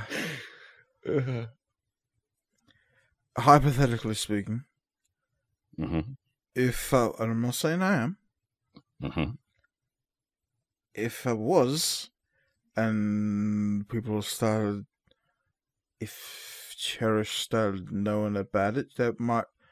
There's a lot of things she might figure out real quick if she knew if I was. Uh, bugger in hell. Um. Uh, yeah. Um. It's about Cherish's mom stuff. That it's probably not going to help. stuff, uh, stuff that she would really, really like to know. Probably. Probably. And I'm not. No one wants to have that kind of conversation. I understand. It's not. Uh, it's just. If she's right. And. Velmarades. Went to hell. Then I don't even fucking know, man. Like, why would she end up in hell? Who knows? No, no, because you see, I know, right? She's she's the best of us. She's unimpeachable, Queen of the Vale, you know. Too good. That kind of person doesn't end up in hell. Maybe she's there for a reason. Maybe she's there by choice. Oh, okay. Yeah, and he'll like take another swig of whatever it is he's drinking. Even if she is there, isn't it better that she's alive? Alive in hell? Hell? Cherish came from hell. She's doing just fine. Cherish got out. We can get some. She's not. She's doing better than being dead. Okay. This side of the dirt, y'all. Darren is just like shaking his head, but then like the shake turns into kind of a circular motion, and then that slowly turns into a nod, and he's just like, I guess. My logic is flawed, but sometimes that makes sense. Yeah. All right. Well. And he'll raise his glass. Here's hoping nobody we love goes to hell, yeah? Yep. He'll down it. That's all he's got for You you. should talk to them. Have a good night. Yeah. And you leave Darren Dunn to his cups. The night passes. You all get a, a good rest. Sid, Yes. Our adventure boy. It is dawn as you walk in through the front doors of the Queen's servant. Okay. You do not remember what happened in the Hmm. last, let's say, 12 hours. Okay. You have no memory of that period of time. hmm You are uninjured. Uh, Storm Piercer is still in your possession. You have the very distinct impression, though, that whatever you did was bad. Huh. Like naughty or bad. Like, there is an overwhelming sense of guilt that you feel that you cannot explain. Because you made the charisma saving throw, but you Hmm. failed the other two. You had no control over your body. You have no memory of what happened. You just know that you don't feel good about it. That's the worst type of hangover. Oof. Other than that, you feel amazing. As you are like coming into the front doors of the Queen's Servant, the light of dawn backlighting you as you're walking in, you feel refreshed, uh, energized, and you have a plus one permanently to your charisma score. Oh. Told God you damn. one. Damn. Still a just a plus three, but Yeah, but then he made it someone he made someone's mind explode on the streets, and now he is the heroine. yeah, I'm sure that. Oh boys, boy, boy, boy. I'll add that. Uh, later. A quick note. So when Cherish went to bed, she took uh, Sid's things upstairs and put them in the bag of holding. Good to know. So yeah, Sid, you Not are that she told anyone she was doing that. she just did. Hmm. Yep. So yeah, Sid, you come in through the front doors of this place. It is uh, bars being tended to by a firbolg you don't recognize, uh, though he waves at you as you enter. Um, he will slide a second waiver across the bar at you as you enter. Yeah, and what does this one say? I read it a little bit more carefully this time. Uh, it simply says that you're going to uh, agree not to partake of the mana ever again. you don't have to tell me twice. I see Darren, I assume. Uh, yeah, Darren is face down on the table, surrounded. Uh, the glasses have actually been cleared away, uh, but he has a death grip on a bottle of wine that is sort of like pooling under his face.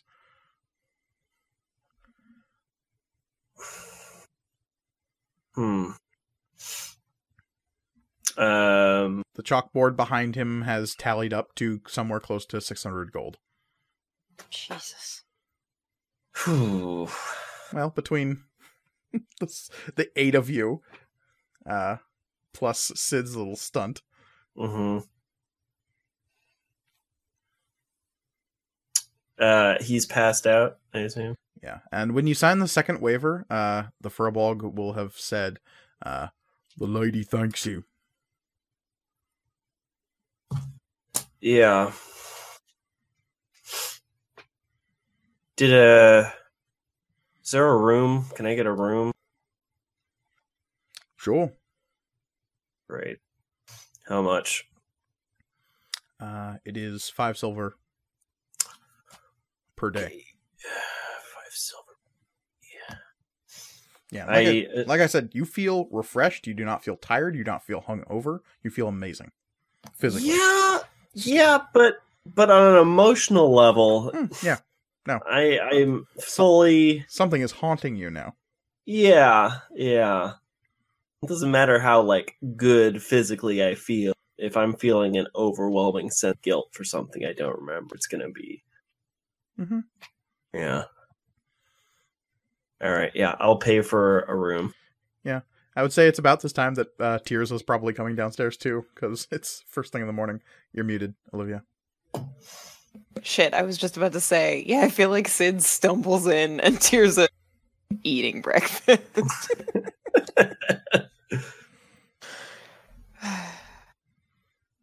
Yeah, sure, that's absolutely happening. I kill him. That's fine. It's, no, uh, I said what I said.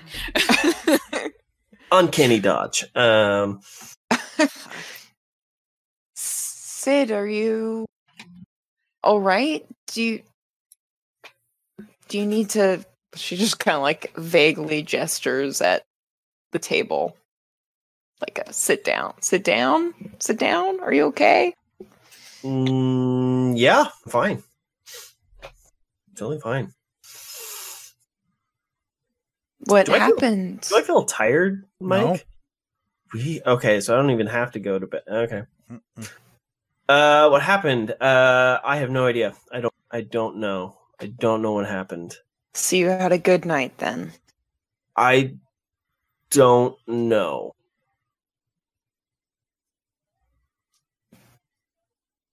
Like I, I don't remember. It's not like it's not like a night of drinking. It's like you literally can't know. remember anything at all. Yeah. Well, that's what happens, I guess. I don't know. I don't drink to X. You barely drink. Just like the most uh Catholic mom on Sunday morning, like passive aggressive. yeah. Sadagar is just exuding pity for this boy. Yeah, that's I mean, me too, but I gotta give him a hard time for it. Hey, uh, here's a question. Hey, Storm Piercer, Yes, what do you remember? everything. Oh shit. And you know, Sid, I'm not sure if I want to tell you. Stormpiercer. Yes. Te- Tirza I'm does the like lean on the I'm table. gonna like, go up into my room and you're gonna tell me. Okay? what? Again, I haven't made up my mind. Stormpiercer. I Yes, don't Sid. remember what happened. Yes, that is unfortunate. You did, in fact, make a deal with a fairy queen. That sort of thing can happen. I didn't know that's what it was. Indeed.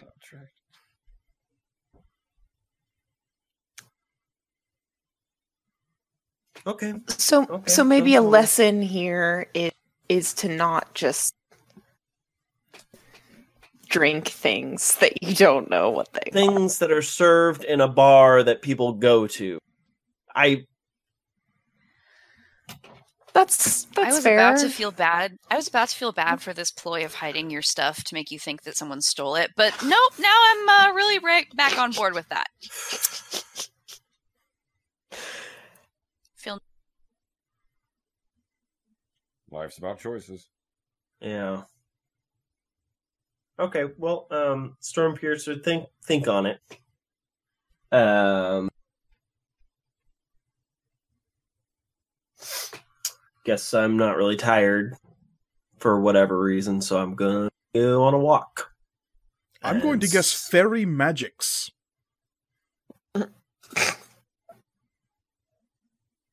Sure. character like And Sid leaves.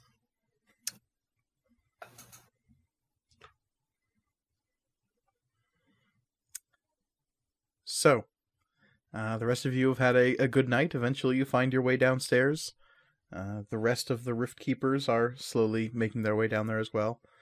Uh, at some point, somebody's going to poke Darren Dunn awake, I'm guessing. uh, yeah. maybe. I'll Who's I'll- to say?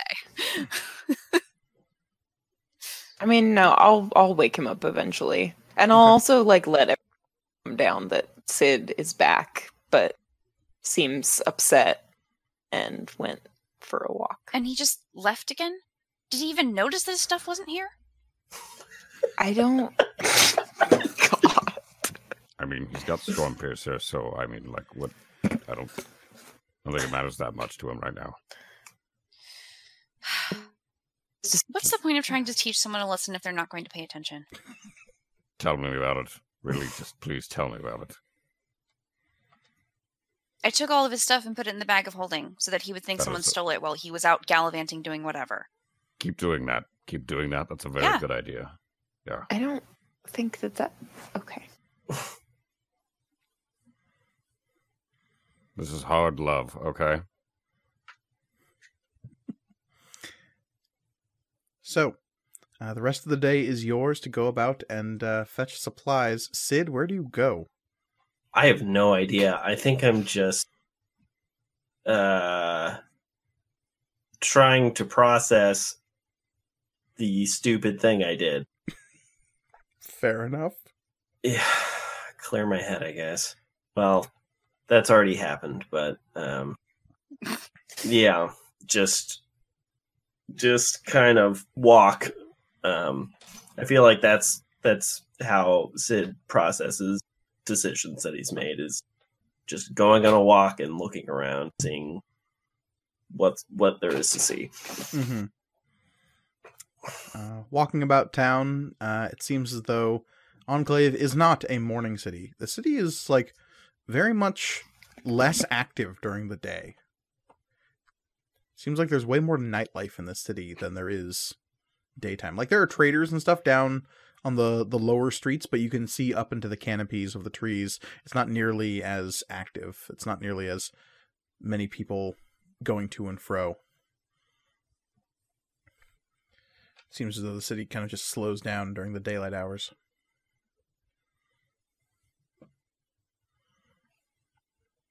Which is interesting, but Yeah. not necessarily crazy. Uh, yeah, Stormpiercer sits in judgmental silence at your hip. Um, yeah, yeah, yeah, yeah. He is not proud of what you did, and makes himself known every once in a while. I'm sure.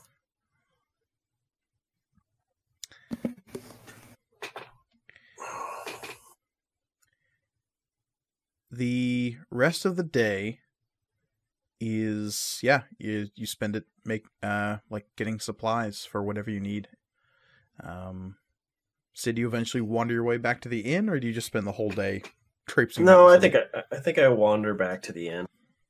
okay I mean, do we want to make a make a, a Duskwalker stop? I do. Sure, why not? Okay. Uh, as you're getting together, Sid eventually wandering back, you've all eaten breakfast, and uh, the Rift Keepers are like, uh, they're curious about what you're talking about. What's Duskwalker? Don't worry about it. He would want us to tell people, though, right? Like, that yeah, that's probably true. He, he has never been shy about it. uh, it's a Traveling magic shop. yeah. I think that's the It's like best way the to easiest way to yeah. Do you guys want to come? There's some pretty cool stuff there. It's all kind of expensive, but And Cnaeus would definitely love to come. Uh, Arbadon is just like, sure, why not? Nothing better to do with the day. Uh, and Etsuko is genuinely interesting about, what do you mean, traveling item shop? you'll find out. There's a monkey. It's great. And Darren Dunn says, All right, you all do that. I'm going to hold down the fort. Yeah, no big surprise there. Unless you want me to come, he says, kind of like looking ch- at Cherish briefly before looking away. You can come if you want.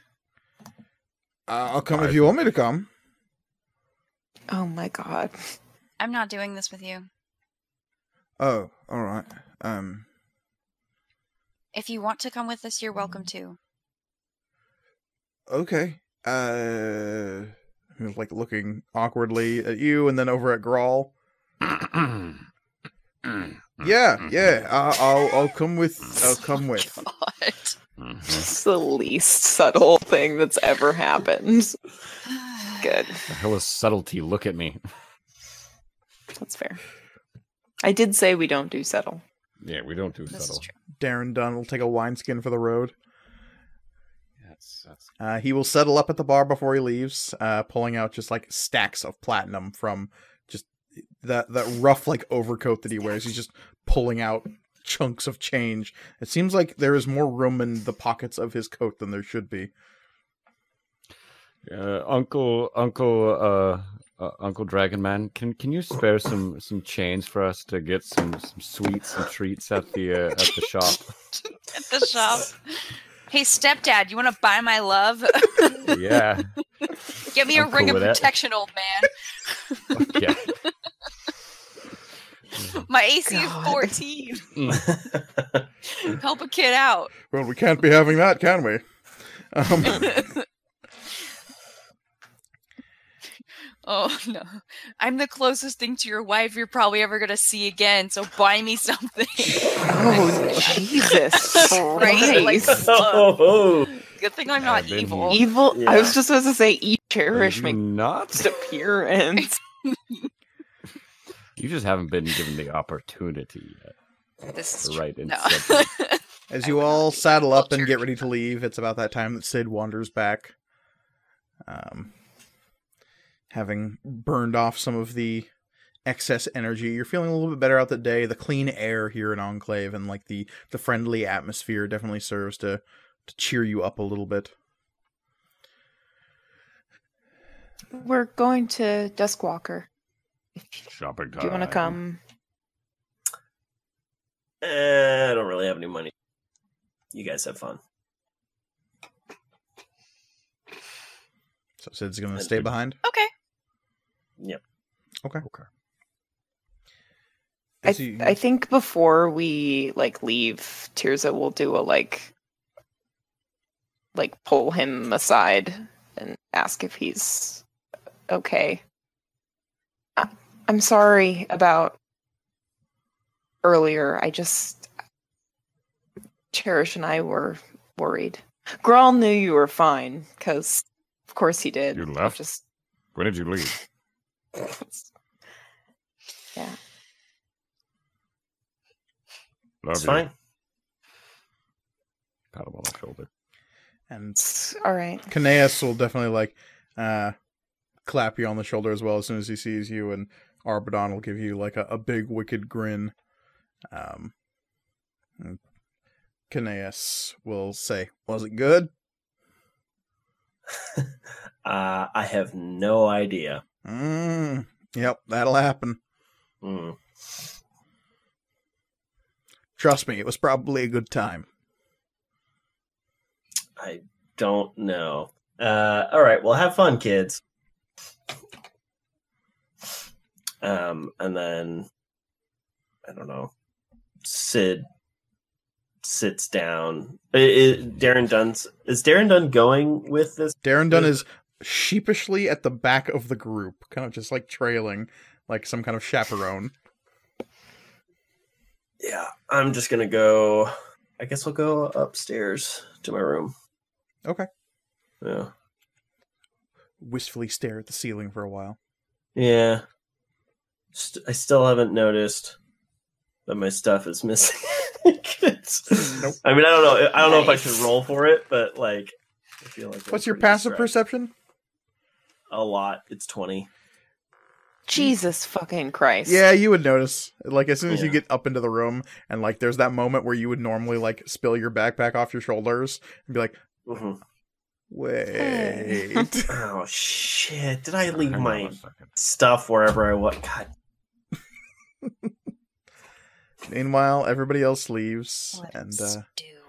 heads out into the streets of when I say streets, I mean like rope bridges of Enclave. When you get outside, Grawl, Mm-hmm. you begin to hear. Mm, mm, mm, I had almost forgotten. mm, mm, mm, mm. God damn it. Where's it coming from? Can't tell. Coming from all over.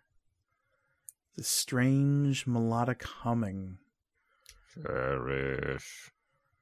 Huh? Cherish.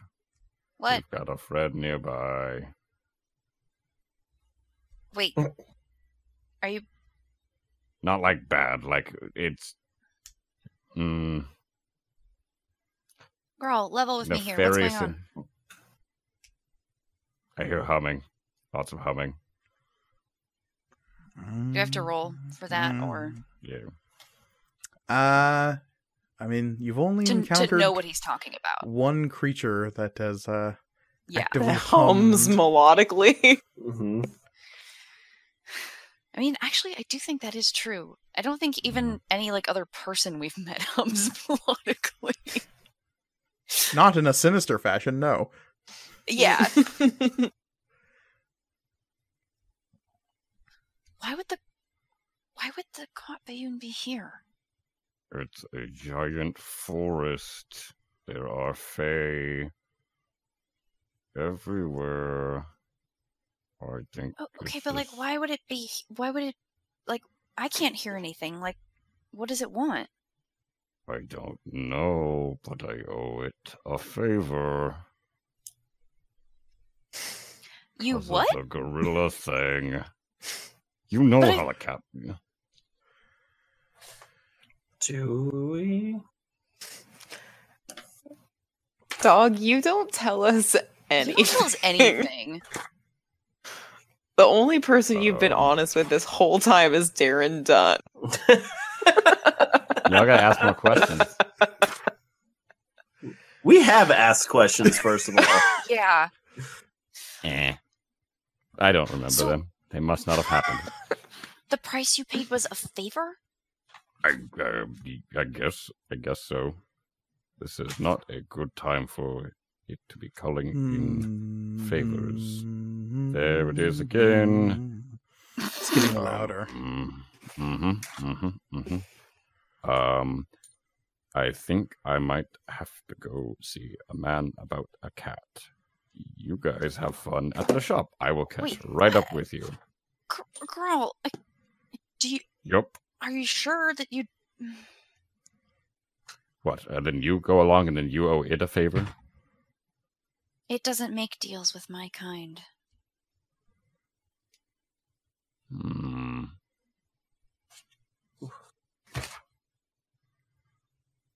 Remember? No. Yeah, that's Was that a was that that is why a I serious followed it up question? with that. Followed up the beat after, yeah, with that. Yeah. Uh, Reed and Grawl are merging. Like all good They've D&D always been characters. one. Yes. Let's be.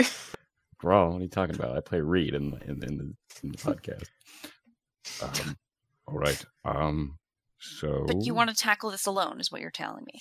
I tackled the last one alone. and turned out just fine until now. You know what? Exactly. All right. So I, I don't know. I don't know what you're going to do. We're not going to fight it. You're all having this like stage whispered conversation as you're walking through the streets. Yeah, I I think Tirza is like explaining how Duskwalker works and is Okay. like, yeah, so we need to find a spot that's like enclosed and then we can do this ritual thing and then a monkey will show up. It's like going then a monkey shows up. And as like Cherish and Grawl have fallen behind a little bit as Tirza is doing the tour guide thing. Um, Mhm. you two have like sort of fallen just in front of Darren Dunn, uh, who is like l- trying not to listen, but is definitely listening. Good. Didn't, uh, if I remember correctly, wasn't it like next time I'm in the Eastwood, you know, a favor will be called upon me or whatever? You remember the words of a certain Mister Uh. Goodfellow who let you know that the Kot Bayun would be calling next time you entered the Eastwood. hmm And then I made a joke about, well, I never have to go back there again. Yeah, when we were on the way there. I thought we were going to go off to the right and avoid all of it. oh my god, we're all doomed. That's fine. Valley's only hope. Um. Okay, so I, I just. mm, I don't know what you want me to do here. I don't. I don't know. I just. I was uh, letting letting you know uh, about a predicament that I now find myself in. Okay, but you also don't want me to help you. I don't. I don't know how you are going to help me. I'm the one who owes him a favor. I don't know what he's going. Uh, what what it's going to do if you say, "Oh, I'll chime in." See what I'm saying? I'm sorry. Yes, I do. I couldn't help but overhear. Who do you owe a favor to? Oh, Hi. okay. I don't Uh, know what that is. shit. Oh, uh, Cherish and I were just talking Role about playing. something very important about um deals and friends and fun stuff like that. You love talking about those things, right? Right, Darren? You should probably talk to Cherish. Opportunities Oh, presenting oh, themselves. uh, y- uh, right now? Um, Why not? I've got something I gotta go take care of. oh, uh, and Just- this is a great time back here, weirdly enough. Meet us back at the Queen's Servant by. God, I don't even know. Um, How will we know that you're okay? Like, do I do I have my uh stone of or whatever the Yeah, Stone of Thank it only reaches 500 That feet. only works 500 feet. Well great i'm going to do my best to get back towards the the the queen's servant and uh when should we come out? When would, should we come after you? Whatever that means. You could be halfway across the I don't- valley. i don't i have no idea i have no idea i have no clue do you, um do what time need- is it right now Uh, it's like nine in the morning. uh give me until four Okay, four. Darren, Darren, Darren. Uh, now's the time. Yeah. Now's the time. Ah, Mhm. right. Uh, okay. Great. Remember, focus up. Yeah. Eye contact, Oh, or not eye contact, as long as you say the words and mean them. Okay, right. All Yeah. right. Mm. I believe in you. Good Um, luck. yeah. And I take. I just walk down. I just peel off into an alley. There's not really alleys here. Um, Well, like a, I don't know, a between buildings kind of thing. Step Oh. off a ledge. Yeah, I, yeah. again, it's like a bunch of tree Uh, houses. catch me. Yeah, catch You don't, me. you don't really have alleys until you get down to into the ground level, Yeah. which I guess is Um, short into a skateboard and just roll down the ramp. probably where like you were all heading, so that you could do the Duskwalker ritual. Because I don't know. I don't know. Where are we heading? We could have just done it in the air. That's the end. thing. e- Anywhere. Everyone was kind of following, like Tirza's kind of front following everybody,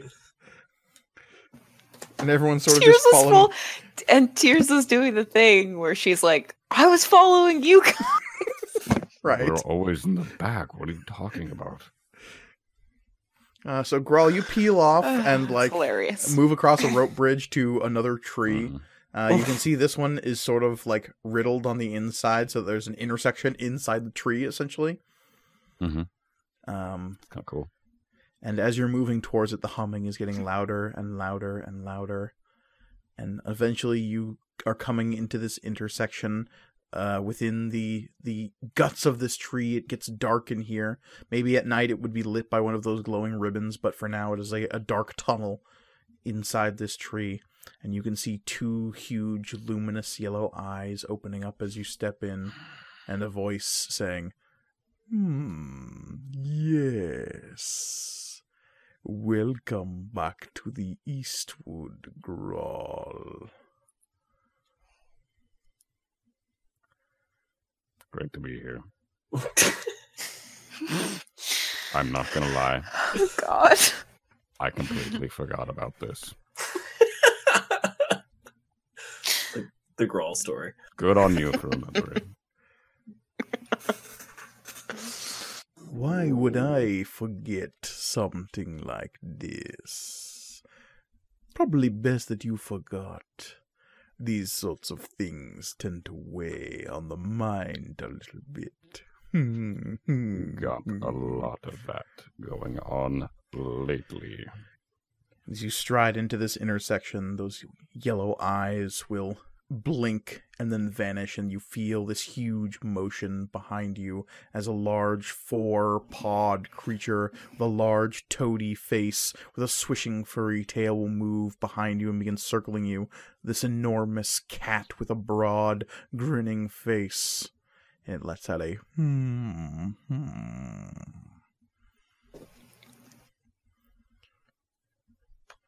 See, you're doing well.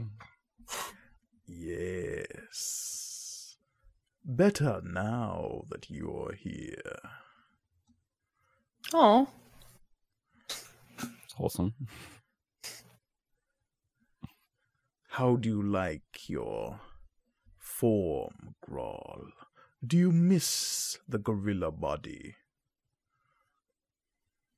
Mm, no, not particularly. Hmm, that's good.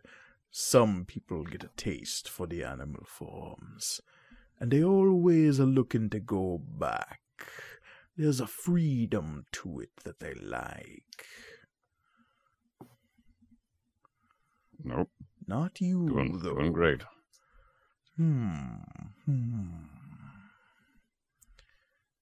But you enjoyed the story last time, obviously. Mm-hmm.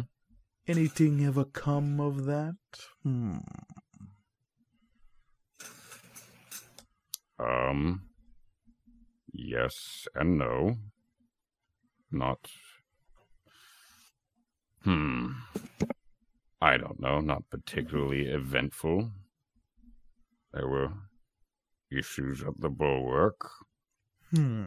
but that, that that's fine. I don't think anything to create uh, a divide between any of us, which is good. Yes, very good. Would hate to have friends torn apart. Hmm. Hmm. Choice of words is interesting. As you've reached the center of this crossroads, there's nobody else around, and this huge leonin form of the Kot Bayun circles around you. Occasionally, you'll just feel it nearby moving past. Sometimes it'll be perfectly invisible, other times, it'll be sitting just in front of you, and you can see its broad smile on its eyes, and the rest of its body will be nearly invisible in the darkness. Hmm. And it will say, as it settles down in front of you, a shapeless shadow among shadows. So, Grawl, are you ready to do that favor you owe me? Before I say yes, can we discuss it? That's not how this works, Grawl. Hmm. You said you didn't miss the ape body, right? Yep. Then that's not how this works at all. Hmm, Fair hmm, enough. hmm. The Kotbayun will smile and stare at you and say, Thankfully, it's very simple. I have a certain someone that I need removed.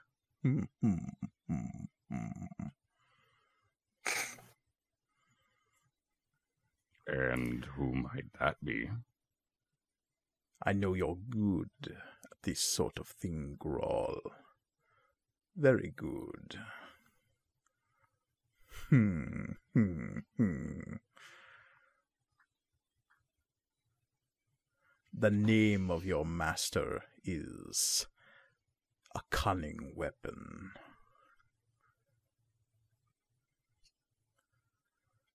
One capable of rending spirit as well as flesh, I think. Mm-hmm. Grawl's mind is just screaming, fuck, fuck, fuck, fuck, fuck, fuck, fuck,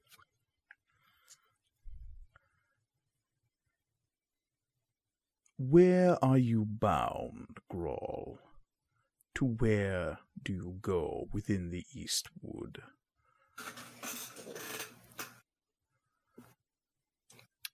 Um, we are bound for fair Aimseer. Hmm. Fortuitous. That's exactly where you need to be.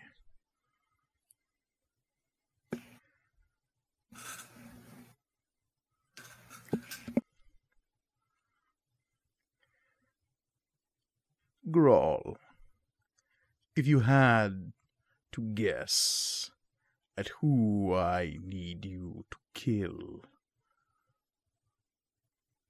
who do you think it is? Hmm, hmm, hmm, hmm, hmm. Do you, do you want do you want the joke answer or do you want the real answer? Because I've got both lined up. I think you know. All right. I won't say Jeffathy. I definitely will not say Jeffathy. What the I will friend say- of all horses, no. of course not. Exactly. Why would the cop even want him dead? He's done nothing wrong. The Kapayoon is like, I'm insulted that you would uh, even say that. A god among men, Jeffathy, the horse lord of horses. Um, he is a good friend. yes.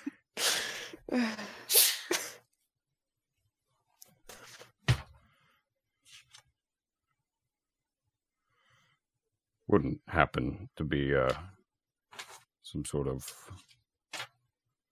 familial ra- relation to uh, young Sid, would it? Hmm. You're so keen, Grawl. Mind is so sharp. It was the first time anyone has ever said that That's about the me. first time anyone. Character growth oh god. Oh god. but you can be more specific than that. oh no.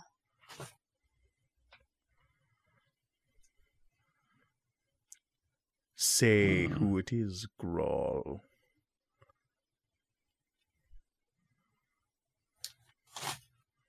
God damn it. uh, Lucidian Lyodon.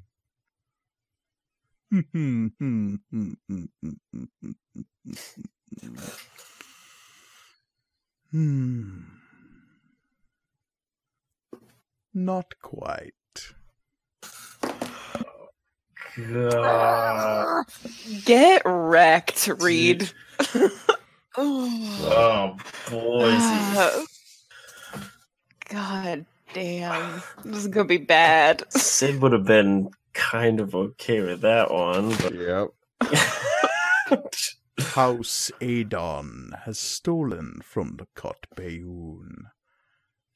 So now it is time for the Kot Bayun to steal back.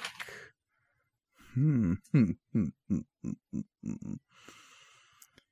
I believe his second child will do quite nicely. oh.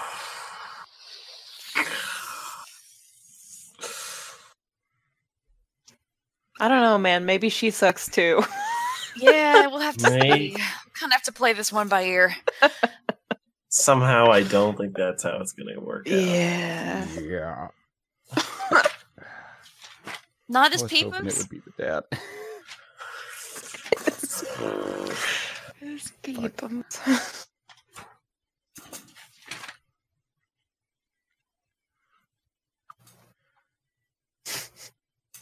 Take the child, and your debt is paid. Hmm, hmm, hmm,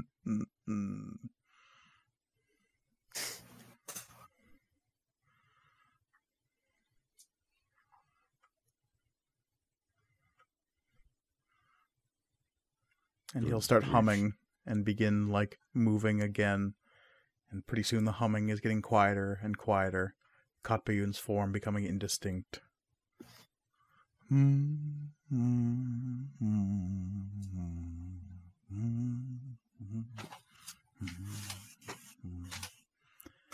Soon enough, Grawl, you're alone. This quiet, wooded, shadowed place in Enclave.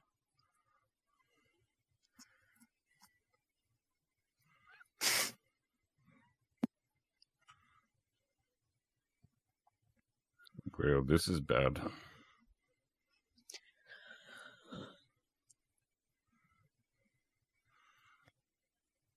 Is there any way of checking the time? glance around in the shadowed crossroads and there's no clocks on the walls can't be of more than like no more than 15 20 minutes have passed See if I can find them. I want to go shopping still. Okay um Uh, uh, Stone of Far Speech. See if that catches anyone. Yeah. 500 feet, no way. absolutely Oh, really? Yeah. Oh, sweet. Most, I think, mostly because Cherish just sort of stopped and was like, "We can just do it anywhere, okay? We could have done it in the end. It doesn't matter. Nothing matters." and started doing the ritual. um and there's a lot of ver- 15 minute dive, right? verticality in this city so they're not like necessarily getting super far away Yeah. Um, but yeah, in a, in a little bit of uh, stony silence, Grawl eventually rejoins the group just as uh, you are finished making the ritual circle that will summon Alexander. Everyone is, Sorry uh, it took so long. yeah. Grawl, where did you go? Bathroom break. Forgot to do it before I left the inn. I'll tell you all about it later. Sorry. Why? Bad noise. I'm sorry. God damn it. And as you've been like making this ritual circle, Darren Dunn has been standing like awkwardly off to the side and is like always like half a breath away from starting to talk and going, "Uh, uh, uh, mm," but like, uh, is you you uh, I, I, um, Darren, Darren. Do, do you want me to start the words for you? Do you want me to? uh, no, she she's busy. She's got the magic stuff to do. So no, I'm good- I'm good. That's good. All right. And uh, as you create the circle, invest a little blood, plop down five gold, put out a banana. Mm-hmm. Eventually, there is a scrabbling sound, and the black and white form of Alexander will appear. Uh, and the Rift Keepers and Darren Dunn are just like, oh, that is a strange monkey that is not native to this part of the land. Um, eventually, you This are. is Alexander. We we all He's greet. Alexander. Yeah. Mm-hmm. He's a partner in the business. And Alexander will wave at everybody, and everyone was just kind of like slightly waving back, um, except for Cnaeus, who will like hunch down, his goat legs bending. He'll like stare at the monkey with his weird like octagonal or uh, not octagonal, but like rectangular uh, pupils, and eventually nod and like hold out a fist to bump. And Alexander will Nice. dap the Hell yeah. Yeah. the satyr's furry knuckles, What do you know about the monkey? and Cnaeus will say, "It's all good. The monkey's cool." Hell yeah. and then you are all led towards the the green door that has suddenly appeared of Duskwalker Import and Export TM, behind which such wonders do lay. But I think it is there that we are going to end tonight's episode of Material Components, because Ugh. as always, you can find us on Twitter at MatcomRPG. That's spelled M-A-T-C-O-M RPG. We also have a email address, which is materialcomponentsrpg at gmail.com. We always love hearing from all of our listeners. Uh, you can find me on Twitter at Elliot C. Lewis. Uh, this time I wrote down what I want to see in Duskwalker Import and Export, and hopefully when I reopen my journal, it doesn't just freak me out and doesn't make any sense. uh, but yeah, I've got some Matcom stuff in the works. Uh, trying to do some more speed paints. I did love that one of Talila. It's very long. I gotta figure out how to make Mhm. them faster. More speed. More More paint. speed. Gotta go fast. Um yeah. I'm on Twitter at cryoutolivia. Uh let's play a game. How many of us are fucked over by the archfey? the answer may surprise you. Um I don't know, guys. Come just come hang out. Um, you can find me on Twitter and Instagram at the Readamus. Um, I just want photos of dogs. Just send me photos of dogs. Brightens up my day. Cats suck, obviously, for reasons. Fucking goddamn felines in their Oh, face. God. and Shit. I forgot I was gonna steal this whole cloth from Olivia, but take her, take her where? Like out for ice cream or? Yeah. you just said removed. Removed is very vague. Listen, if you want true. some tips on vague wording from horrible beasts, Omatep is the guy to talk to. Uh huh. Mm hmm.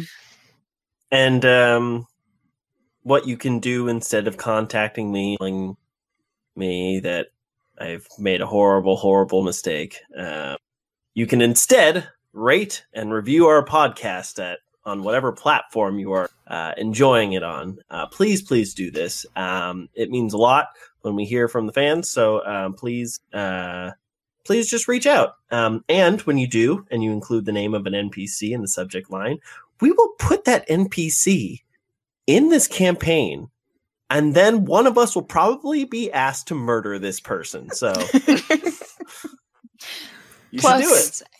Plus in the review you can always tell Listman that he's made a horrible mistake. I'm So also really fine like with two birds, one I'm- stone. I'm also Yeah. fine with that. All of these things are true.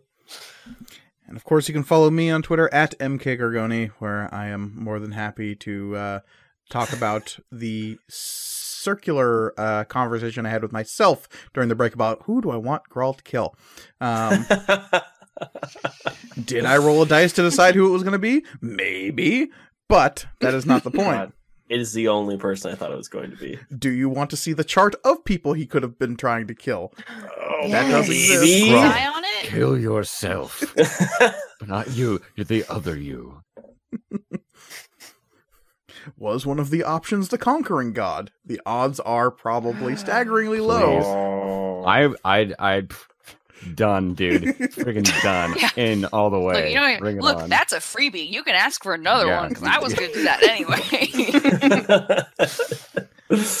But you can also find our good, good friend Omatep not only next episode in the near future, but also on Twitter at NPC underscore AN because uh, even when he is warming up his good old fashioned uh, deals blower, it's like a leaf blower, but it just blows papers of uh, ads into your face. Uh, he is, of course, an important NPC. Uh, thank you all so much for listening. As always, the world is chaos, so please be kind to one another. Goodbye, everybody. Goodbye. Goodbye. Goodbye. Goodbye. Ugh. Bye. Ugh. Yeah.